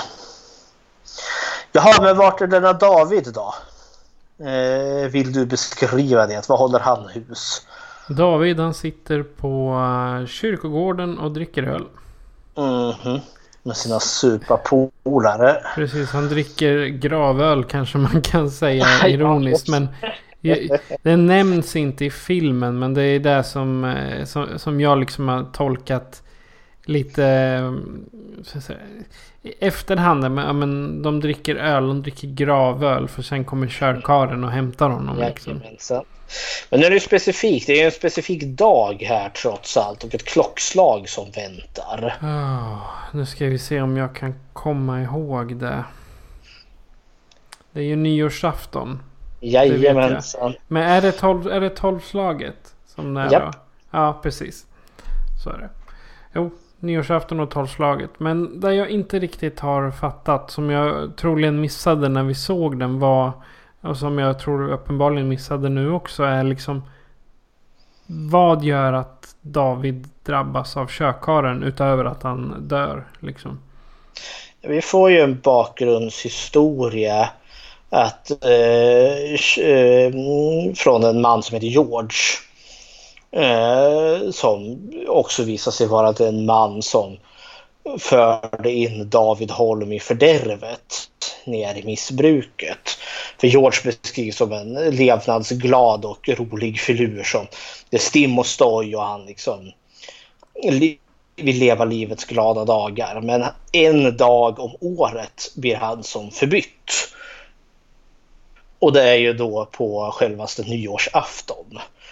Eh, för då blir han, då blir han liksom alldeles moloken och han blir skräckslagen och han är inte rolig alls. Och då berättar han ju berättelsen om körkaren. För körkaren är en man som arbetar åt en sträng herre som kallas Döden. Eh, och den person som dör på självaste klockslaget 12 på nyåret blir den som avlöser den nuvarande körkaren och måste ta eh, den personens eh, plats då och arbeta åt körkaren under ett år.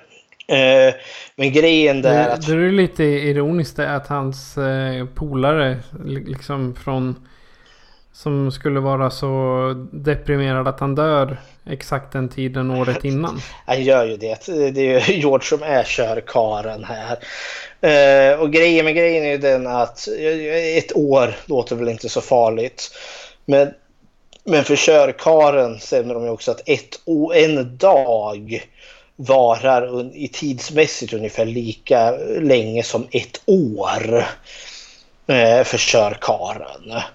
Eh, så eh, tiden måste upplevas som ofantligt lång. För körkaren samlar nämligen alla eh, själarna från alla som har dött och lägger dem då i sin, i sin vagn där som dras av en typ en urmärglad, typ nästan skelettlik häst.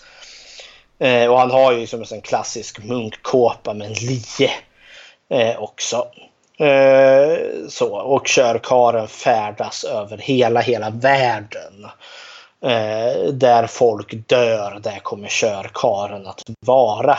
Och ibland hämtar han folk efter att de har dött. Ibland kommer han lite tidigare och måste bevittna när folk dör.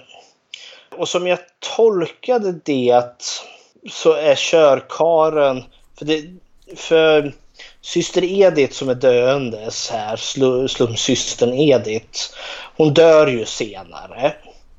Eh, han är där och liksom bevittnar det. Men eh, han hämtar inte hennes själ. Eh, för det, då, han är ju där då med David Holm eh, som då har dött. Eh, och eh, för där säger ju han att eh, henne har vi ingenting med att göra utan de andra kommer snart för att hämta henne. Och då tänkte jag liksom att eh, vilka andra? För, för syster Edith framställs ju som väldigt gudfruktig och väldigt god. Så då tolkar jag det som att det är typ änglarna kommer för att hämta henne. Medan körkaren, han får vi se, han kommer till folk som har dött. Ja, vi får se en man som tar sitt liv. Han skjuter sig själv. Vi får se när han kommer till en man som har drunknat. Och så kommer han till David Holm som blir mördad eller ihjälslagen i, i ett fyllebråk där. Så då fick jag en teori om att körkaren kommer för att eh, liksom folk som har dött tragiskt och hemskt. Eh, jag tänker, eh, ja, medan syster Edith som då var en god människa är han bara där och bevittnar när hon dör. Men han hämtar inte henne. Eh, för han har, som körkaren verkar som inte direkt har någon som respekt. För jag tänker den här mannen som skjuter sig. Man får ju se hur han kliver in och så lyfter han upp den här mannen och bär ut honom till sin droska där. Och så bara slänger han in den där mannens eh, döda kropp, själ där då. Ungefär som att det vore en säck potatis. Eh, liksom, det betyder ingenting för honom. Han har liksom ingen känsla för något. Eh, jag vet inte, ska man tolka det som att han hämtar de här människorna för att ta dem till helvetet eller till någon evig plågosam plats? Var det något du tänkte reflekterade över? Alltså jag jämförde körkaren med typ liemannen. Ja. Alltså, alltså då menar jag inte den popkulturella liemannen som kommer och hämtar alla själar. Utan den liemannen som hämtar folk som dött på ett icke-naturligt sätt. Med som eh, Edith, hon, eh, hon dör väl i tuberkulos? Ja, jag tror det. Ja, hon är, hon är dödssjuk i tuberkulos. Så är det. Men eh, hon dör ändå en naturlig död för att kroppen lägger av. Mm. På sätt och vis. Men om vi tar som exempelvis. Han Davids bror. Han sitter ju inne för dråp. Jajamän. Och jag menar det dråpet han utförde. Mm. Det anser jag inte är en naturlig död. Nej, det är sant. Eller han som skulle skjuta huvudet av sig. Det är samma där. Det är ingen naturlig död. De, de dör inte liksom. Själen måste leva kvar på något sätt eftersom kroppen inte... Själ, själen ska ju dö med kroppen eller ska vandra vidare från kroppen. Jaha, det är lite subtilt allt det där men... Men det kan jag, för de vi får se som sagt som körkaren ändå så hämtar i den här filmen är ju sån här, han som skjuter sig, han som drunknar och eh, David Holm då som vart ihjälslagen. Ingen av dem dog ju en naturlig död medan då syster Edith dör ju av ja, den sjukdom hon har ådragit sig. Så eh, ja, varför inte? Eh, körkaren finns där typ sorg finns. Inte för att, liksom, att någon som dör i en sjukdom inte skulle vara sorgefullt. Men jag vet inte, det, det målas ändå så upp som att det finns någon form av skillnad här på vem som hämtas utav vem och varför. Men förklarar inte riktigt mer än så. Nej, men jag, jag, tycker ändå det är bra att det finns där. Mm -hmm. För han, jag menar som vi, vi sitter nu och, och, diskuterar fram och tillbaka. Men jag kan tänka att det är en, det är en perfekt tanke liksom. Ja, men de andra. Okej. Okay. Mm -hmm. Ja, det, det är de kanske eh, vad ska man säga, grädd, gräddfilen in i himlen. De mm. andra får hamna i typ skärselden eller något liknande. Och ja. Antingen eh, botgöra eller som kökaren, han får jobba i under ett år. För döden helt mm. enkelt. Bara för att försona sina brott. Eller om ja. man eh, sonar för sina synder. Ja, för det framgår ju inte riktigt. Alltså, det är ju bara jag som spekulerar vad, vad som händer med de som körkaren hämtar. För det framgår ju inte riktigt vad. För det, det, det som verkar vara, verkar vara nitlott. Det är ju som sagt att dö vid, vid, vid tolvslaget på nio år. För då blir du ju körkaren. Det verkar ju vara det mest fasansfulla i det här. Det verkar ju vara liksom typ purgatorium Eh, för folk. Men det drabbar ju bara en person utav miljontals som dör varje år, tänker jag. Så sannolikheten är inte så stor att du blir körkaren. Nej, men det, det, det, det, är också kul, för det är spännande. För det, det, bygger som sagt lite mytologi och vad är det Selma Lagerlöf bygger upp här. Eh, har, har du sett eller läst den här Charles Dickens julsaga? Nej, faktiskt inte. Jag tror jag, tror jag fått någon så här barnvänlig variant uppläst för mig i, eh, i grundskolan någon ja. gång. Men inte, inte den riktiga Nej. julsagan. Okej, okay, för den här är ju väldigt lik tycker jag.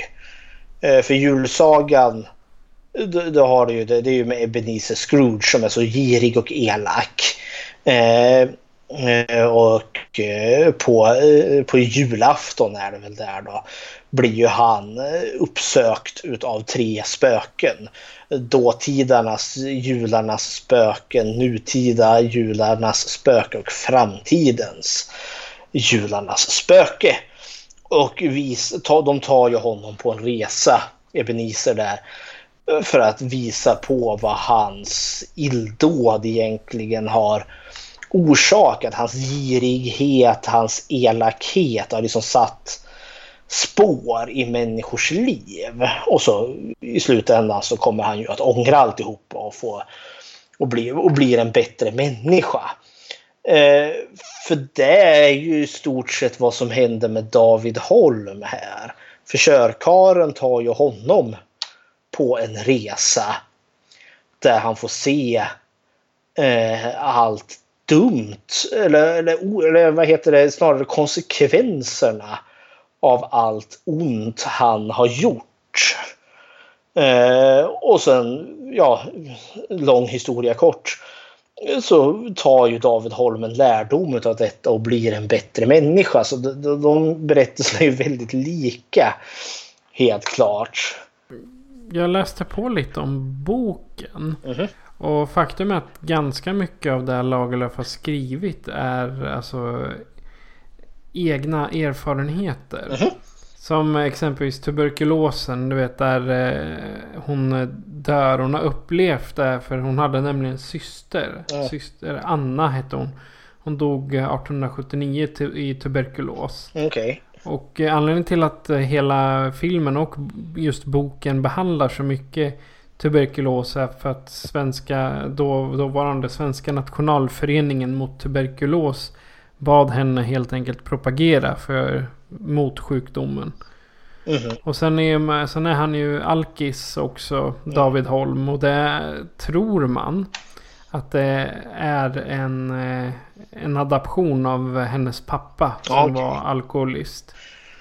Och samma sak med frun eh, kan eh, då vara en... Eh, ja, e, e, ett sätt att eh, ge hennes mamma en berättelse. För hon var ju också, de hängde ihop hela livet. Mm -hmm. Och sen ja. Finns det ju också det här pojken Bernard. De vill ju mm. att han ska få komma till havet. Ja, ja. Och där var också Selma Lagerlöfs föräldrar tog henne till Strömstad. Nämligen mm -hmm vid, vid någon tillfälle när hon var barn. För hennes ben var förlamade. Oj, oj, oj. Och då hoppades de att vistelsen där skulle bota det. Vilket det också gjorde. Se där. Sen hur fasen den nu gick. Ja, ja. Nej, men det, är, det är kul när du säger det. För när man får se den här tillbakablicken. Då faktiskt allting är bra innan David Holm har blivit alkoholist. Då är de ju ute på en picknick. Och så håller han ju vad jag tolkar är hans dotter då i sjön håller han ju henne i armarna och hon liksom sprattlar med benen i vattnet. Eh, så då, då blir det ju en liten eh, annan innebörd, eller jag får andra tankar här då nu när jag fick höra den här lilla berättelsen om Selma Lagerlöfs eh, magiska eh, helning utav hennes ben där i sjön. Ja, precis. Det här är sån analys som man har gjort och sen efterforskningar till typ barnbarns barn till mm. de eh, personerna i Selma Lagerlöfs eh, eh, kring, mm. ja, kring hennes då. Och man, man, det här är ju bara som man har argumenterat för. Det är inte säkert att det är sant. Mhm. Men det, det var det jag, jag läste det och jag tyckte det, det stämde så bra in. För allt det som beskrivs i boken och filmen finns ju liksom med i hennes liv. Ja. Men eh, ska vi prata om David Holm då? De karaktärer som ändå så finns här. Eh, och David Holm är ju huvudfiguren. Eh, vad Eller Viktor Sjöström som han heter egentligen. Viktor Sjöström som både är regissören och skådespelaren här som gör en helt fenomenal skådespelarinsats. Eh, ja, vad är liksom helhetsintrycket? Vad, vad tycker du om den karaktären och skådespelaren? Alltså han är mest central så han är ju svår att eh, inte tycga om. Mhm. Jag har typ som en hatkärlek till karaktären hatar jag. Men eh, Mhm. just skådespelarprestationen där är ju ultimat. Alltså jag, Mm. jag tycker verkligen om... För jag, det skulle inte behöva komma text. Det skulle inte behöva finnas en... En... eh, Vad heter det? En förklaring. En, en baksidestext. Det, det, det skulle inte behövas. För jag förstod ändå vad han, eh, vad han förmedlade under hela tiden. Så det var inte Ja. det här att det bara är en skådespelare som står och viftar och tar sig för kinderna. Och, utan han visade verkligen, han förkroppsligade den spänningen som var tvungen att komma fram. Mhm. Vad säger du om David? Men han gör ju... Ja, men det, han gör verkligen en resa från en förfärlig, egocentrisk och hatisk människa. Som också, men som det trots allt finns något form av ljus inom honom. Han är inte det här nattsvarta mörkret eh, ändå, men han gör helt fasansfulla ting. Hans berättelse är väl liksom, vi får ju, vi får ju möta honom först som alkoholiserad och eländig eh, tills och med att han dör. Och det är inte först då vi får hans bakgrundshistoria. Eh, och vi får, och den, den kändes trovärdig för det är liksom hans nedstigning från eh, välfungerande, kärleksfull familjefar eh, till hur han då liksom förlorar sig in i, i missbruket. Eh, för vi får ju se när han träffar eh, den här George eh, som senare blir körkaren som tar ut honom på något eh, fyllerunda han och hans bror. Eh, vilket jag måste göra en liten apropå. Eh, som jag tyckte var en av fil- filmens starkare bilder. Var när brorsan kommer hem full och dan sent på kvällen där. Eh, och liksom beter sig. Eh, och fru Holm tar, hon har ju två barn, två döttrar tolkar jag det som. Hon undrar väl vad David är. Och liksom han viftar väl åt att hon, han finns där ute och så kliver hon ut och så där ligger han ju då drängfull på trottoaren. Han har ju supit sig medvetslös. Och så slutar det liksom med att hon står där med två små barn. Den ena är väl kanske eh, tre och den andra är ett. Som bara står där i nattmörkret. Eh, med sin svårt berusade make som ligger medvetslös. Och sen fade to black och sen Eh, den scenen fastnade för mig för den kändes så ofantligt tidslös. För jag kunde så sympatisera med fru Holm där. Jag tänker till den slagna kvinnan eh, som tar hand om sina barn i en alkoholiserad eh, make eh, i, i en lägenhet i 2020 i Sverige. Alltså det liksom kändes som att den problematiken som visas här är exakt samma som finns idag. Det är bara att vår teknik har blivit bättre men problemet är detsamma. Det tyckte jag var jättestarkt. Eh, David däremot, han, det här är ju som hans resa ner. Du nämnde ju innan där att hans bror har ju blivit en dråpare. Han har ju i fyllan och villan slagit ihjäl någon. Eh, jag undrar här om Selma Eh, när hon ändå så skapade David Holm så hade hon väl en tanke med det. För eh, han vaknar ju upp i fyllecellen och är mosig och dan. Och så är det ju en ganska sträng man där inne som jag först trodde var typ någon form av fängelsedirektör. Men det visade sig när jag gick in och kollade liksom på, eh, på, på rollistan att det tydligen var fängelseprästen.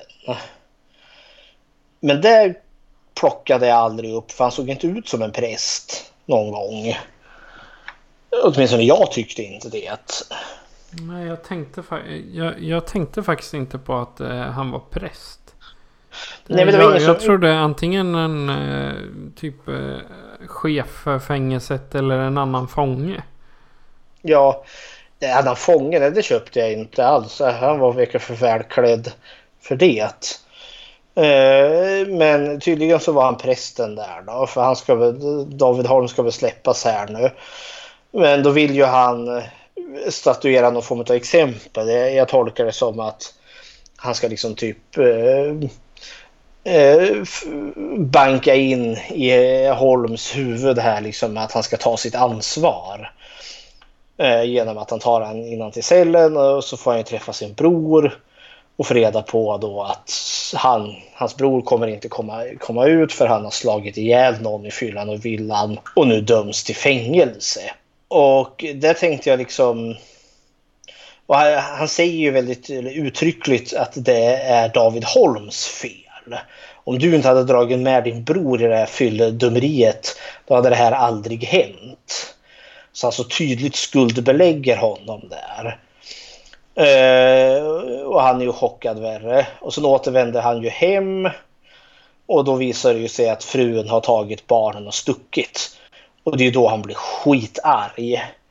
För skvallerkärringarna, granntanterna står ju där utanför och tisslas och tasslas. Eh, och han hör ju dem genom dörren och han, man kan ju bara se hur hatet växer i, i hans ögon där. Och då, då svär han ju som dyrt och heligt för sig själv att han ska hitta sin fru och sen ska hon, jävlar mig, ska hon få, ska hon få betala för eh, allt lidande hon har orsakat honom, tycker han. Eh, så jag tycker Selma lyckas liksom skapa en bild av, av en man som verkligen går upp och ner i sin känslomässigt. Han, liksom, eh, eh, han gör ett misstag men så skuldbeläggs han ju då också för, för sin brors misstag. Att hans bror har mördat någon. Vilket inte är hans fel. Och så plussar det på då att frun sticker och då känner han sig lurad och han känner sig misslyckad. Han känner sig utskrattad. Eh, och det liksom leder honom ner på den mörka väg han väljer eller, eller går. Och eh, så jag tycker Selma är bra på att liksom måla upp. Alltså han vart inte en otäck människa bara av ingenting. Eh, och jag kan verkligen få sympati för honom. Men han gör ju också hiskligt elaka saker. Ja, han hostar väl på sina barn med flit? Ja, han, han är ju lungsjuk det är ju närmare slutet liksom när han verkligen han, han har hittat sin fru igen. Och han är full och dan och så hos, barnen ligger och sover. Och han går fram och det ser ut som att han typ snärtar dem. Eh, han, han spänner liksom långfingret mot tummen och så liksom ner mot ansiktet på barnet. Så det känns som att han typ knäpper till barnet på näsan. Det ser smärtsamt ut tycker jag. Ser liksom barnet rycker till och sen hostar han på dem. Bara för att han ska jävlas. Och när frun kommer in där så skri, säger åt honom vad fan gör du? Så hostar han liksom på en näsduk. Så han plockar upp och så torkar han den demonstrativt över munnen och kastar den i ansiktet på en. Alltså han är en riktig gris. den scenen, för det är närmare liksom slutet när han har, han har hittat sin fru igen och han har förvandlat hennes liv till ett brinnande avgrund. Eh, hon låser ju in honom på, på toaletten. Eh, och tänker väl rymma från honom en gång till. Ta, börja ta på barnkläderna. Han upptäcker ju det. Han kan inte få upp dörren. eh, och börjar banka och slå. Och så går han och hämtar en yxa och börjar ta sig igenom dörren med yxan. Det tyckte jag var lite lustigt. Var, vem har en yxa på en toalett? inte vet jag. Det, det förtäljer inte berättelsen. Men den scenen kändes... Det kändes det här har jag fan sett förr. Just hur han liksom en yxa håller på att ta sig, liksom en arg man eh, håller på att ta sig igenom en dörr med en yxa och en panikslagen kvinna som försöker skydda sina barn. Och jag kunde inte låta bli, det är ju The Shining. Ja, Jack Nicholson försöker yxa sig in på toaletten för att komma åt sin fru och sin son. För det är verkligen så här, liksom, man ser ju verkligen yxan systematiskt ta sig igenom och sen kom, kommer han liksom halvvägs ut och börjar liksom, eh, liksom grappa efter dörrhandtaget. Jag tänker jag har sett det i så många andra filmer också. Där typ mördaren försöker ta sig in genom att typ eh, yxa sig in. Jag har typ fredagen den 13 del 3 gör Jason och liknande med, med The Final Girl som sitter fast i, i någon garderob när han yxar sig in genom dörren. Så Here comes David! Here comes David! Eh, ja, nej men eh, där fick jag liksom oj, det var de mest tydliga liksom, skräckvibbar jag fick i den här filmen. Eh, vi måste ju prata lite om syster Edith. Eh, för det är alltså de två som det liksom kretsar kring mest här. Eh, syster Edith, slumsystern som ligger döendes. Eh, vi får ju reda på att de två har någonting att göra med varandra liksom i filmens början. Men sen är hon borta en bra bit i, in i, i filmen och dyker väl inte upp förrän nästan hälften av filmen har gått. Och då är det ju efter att fru Holm har försvunnit med sina barn och eh, David Holm eh, har liksom eh, gått på deken helt klart. Och där är det nyår och vi förstår att de har startat ett härberge. Och det är sent, sent på natten. Och så kommer han, eh, David Holm, full och dan och vi får sängplats där. Då kommer syster Edith återigen. Vad tyckte du om den karaktären, syster Edith? Alltså för min del så var hon lite som... Du vet den här... Eh, hönsmamman. Hönsmamman, okej. Okay. Ja, mm. som eh, typ tar hand om alla. Mm. Oavsett vem det är. Även grannens barn och grannens barnbarn mm. och hit och dit. Alltså, hon tar hand om folk även om hon inte tycker om det. Ja, hon målas ju väck. Hon känns övermänsklig för mig. Exakt. Eh, för hon, hon känns nästan som pastischen utav vad, liksom ett, vad ett helgon skulle vara. Liksom en en människa som är så god att inget mörker alls finns hos den här personen som bara kan se det goda i andra människor. Eh, i, I vissa fall så skulle jag finna det liksom provocerande. Men hon står ju liksom där för att vara liksom som en, eh, en kontrast till David Holm som liksom befinner sig nästan på andra spektrumet. Han är så vidrig så att eh, ja, han blir omänsklig medan syster Edith är så god så hon blir omänsklig.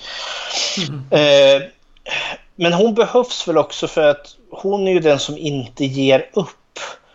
Jag tänker hon, hon, hon tror ju hela tiden på David Holm och hans bästa. Och samtidigt slänger också filmen in en märklig kärleksplott här. För jag var tvungen, för när vi får de här textremsorna vid något tillfälle så säger jag, men David Holm, han är den mannen jag älskar.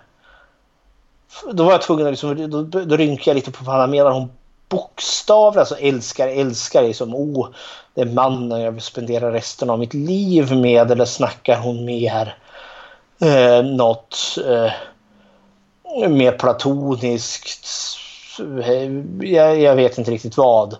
Men senare i filmen säger ju han när han kommer på något frälsningsmöte där att han ska gå till en annan stad för han letar efter sin fru.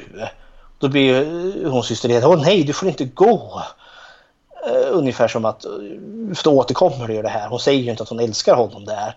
Men liksom, uh, jag har fått reda på att hon bevisligen har sagt att hon älskar honom.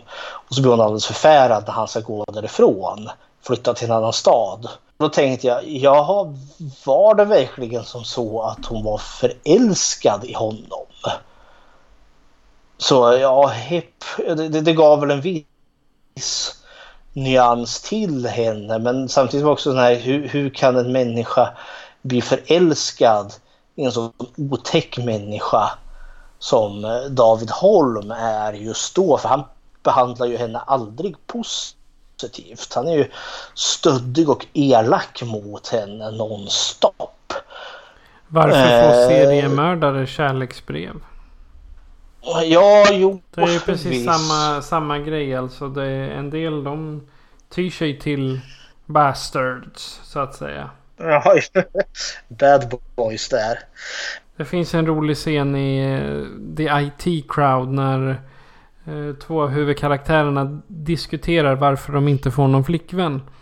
Och då säger Jaha. en av dem, ja men tjejer gillar bara otrevliga killar. De ska vara elaka. Jaha. Så då, då, och då, då sätter de sig och skriver en kontaktannons. Och säger, håll käften, jag är inte intresserad. Jag vill bara titta på dig när vi äter. Och inga hundar.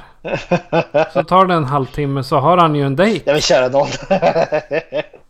Usch vad obehagligt. Ja men det, det, det, Ja, det är bara svårt. Han har svårt att hålla, hålla appearance som en, eh, som en elak kille. För han är ju mm. världens snällaste. Ja, den, den som inte har sett det IT Crowd ska se det. Nu tillbaka till körkarlen. Ja, det kanske ligger något i det. Jag, jag, jag satt och funderade på min egen lilla kammare här.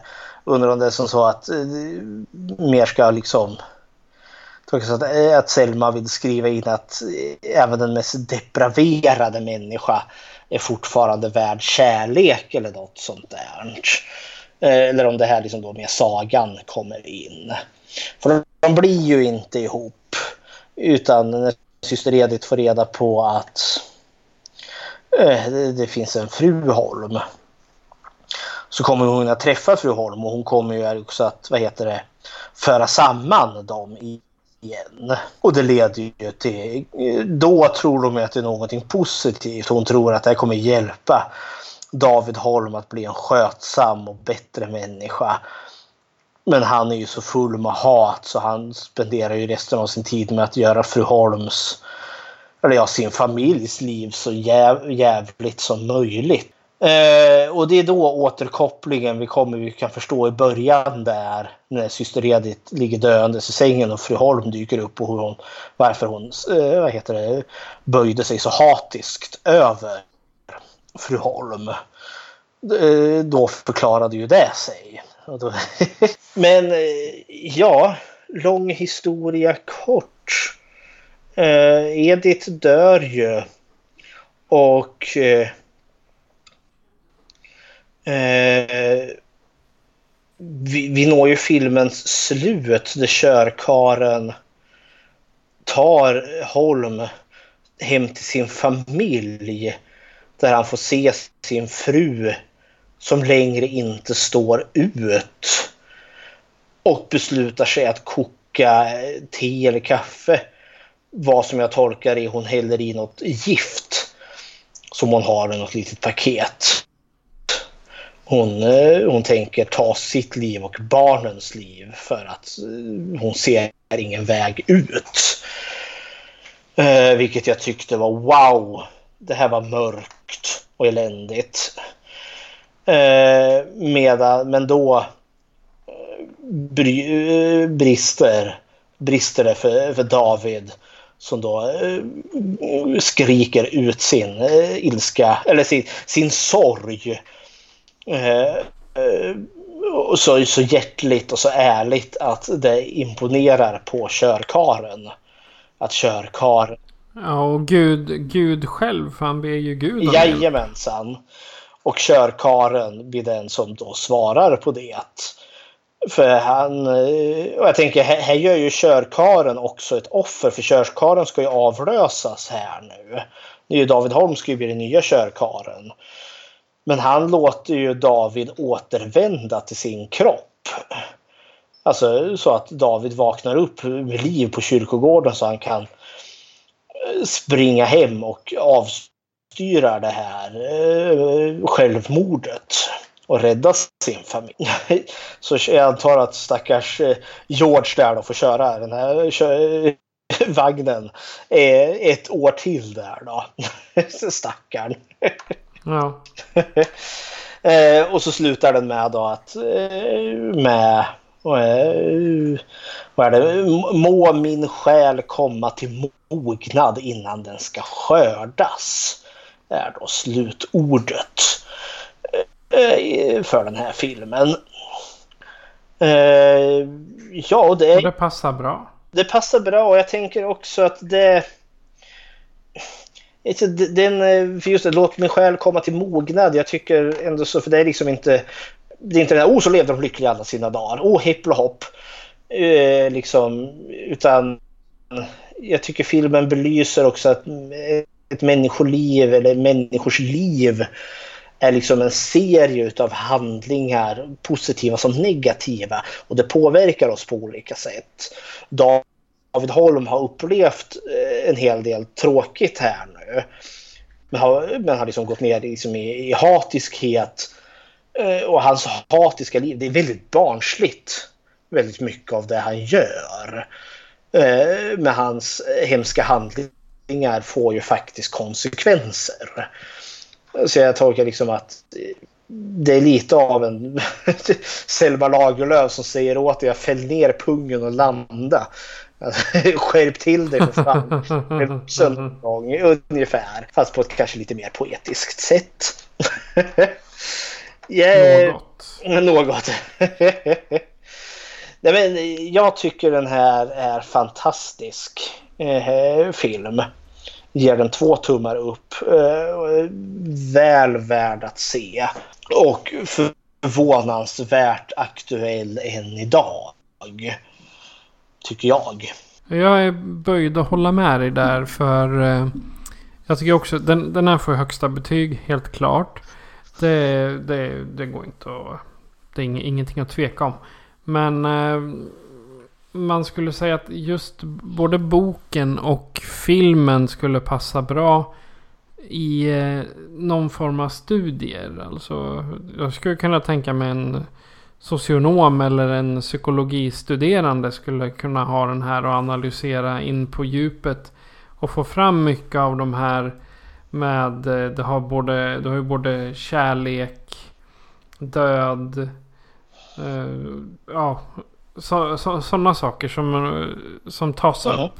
Och sen att det är, det, det är så pass modernt för att vara äldre. Mycket av det som tas upp, det händer ju idag med. Ja, den är väldigt tidslös på det sättet. Ja. Så jag vet det har väl kommit två remakes på den också. En 39 La, Ch Le Charrette Fantôme. Mm. fransk film och sen 58 eh, Körkaren. Um, regisserad av Arne Mattsson tror jag. Se där. Så det finns en svensk remake på den alltså. Ja, från 58. Jag, jag tittade på Öppet arkiv här. Tydligen så finns det fragment från en handskriven körkaren också. Mm -hmm. Nu ska jag se om jag kan få fram. Jo, titta där. Finns på Libris. Det är mm -hmm. digitaliserade handskrifter. Jo. Och det är alltså... Det måste ju vara... Nej, det är ju det är maskinskrivet med anteckningar på. Ja, sådär. Vill, ja, vill man hitta det så är det bara att söka efter körkaren på Wikipedia. Så finns det lite roliga länkar där. Såg jag nu. Mm. Japp, eh, det är allt jag har att säga om kökaren. Mm. Har du något, något sista ord? Nej, väl värd att se. Ska du bara se en enda stumfilm eller känner att stumfilm är ingenting för mig, vilket jag kan förstå. Eh, men ändå så skulle vilja liksom försöka mig på bara för att så eh, är körkaren verkligen en sån eh, som du med glädje kan se. Men som sagt, då skulle jag rekommendera att försöka hitta den som eh, Svenska Filminstitutet restaurerade. För med just det här nyinspelade ljudet. För det förhöjer filmen. Att bara se den på, på Youtube med musik som inte passar. Det blir ganska... Nej, det förtar effekten. Så. Då har vi väl Bechteltestet på den här. Ja, Bechteltestet ja. Hur ligger det till med det? det är så lustigt att liksom föra liksom ett Bechteltest som är så baserat inom feminism i en tid då liksom själva begreppet feminism inte ens fanns. Man hade väl liksom kvinnorättsrörelser som typ suffragetterna. Jag vet inte ens om kvinnor hade rösträtt i Sverige när den här filmen gjordes. Nej, det hade de inte. Inspelad 1920 och jag har för mig att 21 är det väl när kvinnor får rösträtt i Sverige. Ja, sak samma. Eh, men som sagt, Bechteltestet. Eh, de tre frågorna. Eh, fråga nummer ett. Finns det två namngivna kvinnor med i den här? Eh, ja, det gör det. Vi har syster Edith, vi har syster Maria och vi har fru Holm. Fråga nummer två. Träffar de här kvinnorna någonsin varandra? Ja, det gör de. Alla tre, eh, syster Edith, Maria och fru Holm, kommer att träffas. Och fråga nummer tre. Om de väl träffas talar de om någonting annat än män. Och här var det svårt. Här tänkte jag nu, nu det, här, det här är vad filmen faller på för alla pratar ju om David Holm hela tiden. Men så kom det faktiskt den här eh, biten eh, med syster Edith och syster Maria när de ska eh, öppna härberget innan David Holm har kommit dit. Så sitter de och pratar och undrar om hur, hur kvällen ska fortlöpa. Och då är det ingen som pratar om någon man utan de pratar liksom om det arbete som de ska göra. Så då klarar den fråga nummer tre. Så körkaren klarar Bechteltestet. Applåder där. Jajamän. Och sen för att uppdatera oss så den eh, 1921 var det första valet till eh, då var, det, då var det kammare, första och andra kammare. Då, då var det första valet 1921 som en kvinna fick vara med i. Se där. Gällande kvinnlig rösträtt. Så att eh, det var... Jag vet inte om det var valår 22. Eller 20. Ja. Så att eh, det var precis mitt emellan där när kvinnorättsrörelsen började. Mm -hmm. Se där. Eller kvinnornas rösträtt i alla fall. Mm -hmm. Nog om det. Om eh, du som lyssnare har något att berätta om stumfilm, om eh, lite åsikter om oss eller något annat skoj så kan du göra så här för att kontakta oss. Skräckfilmscirkeln presenteras av Patrik Norén och Fredrik Rosengren. Besök skräckfilmscirkeln.com för att se hur du kan kontakta oss, var du kan följa oss och hur du kan stödja oss. Lämna gärna ett betyg på iTunes, Spotify eller Podbean så att fler kan njuta av våra diskussioner. Tack för att du lyssnar. Och Fredrik, vad ska vi se nästa gång? Vi ska gå från en stor klassiker till en annan stor klassiker. Till filmen som startade det som kallas för sommarblockbustern. Till den som fick folket att driv, faras in i drivor in i biosalongen men upp ifrån stranden. Vi ska se Steven Spielbergs Hajen. Yummy. Mm -hmm. En av mina favoriter. Jajamän. Då tar vi och eh, slår ner piano, eh, pianolocket och eh, tackar för oss. Och, ja, vi har bara kvar att säga att jag heter Patrik. Och jag heter Fredrik. Du har lyssnat på Skräckfilmscirkeln. Adjö på er. Adjöken.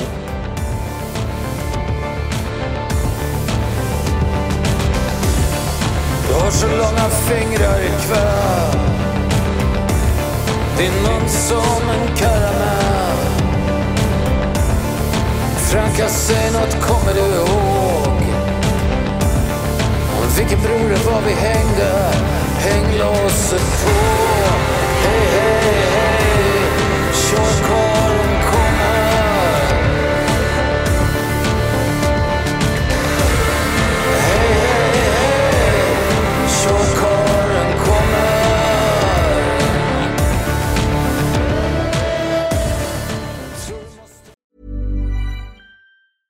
Even when we're on a budget, we still deserve nice things.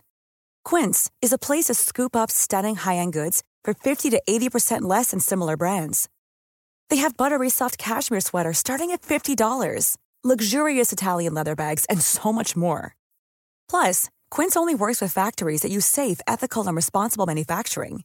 Get the high-end goods you'll love without the high price tag with Quince.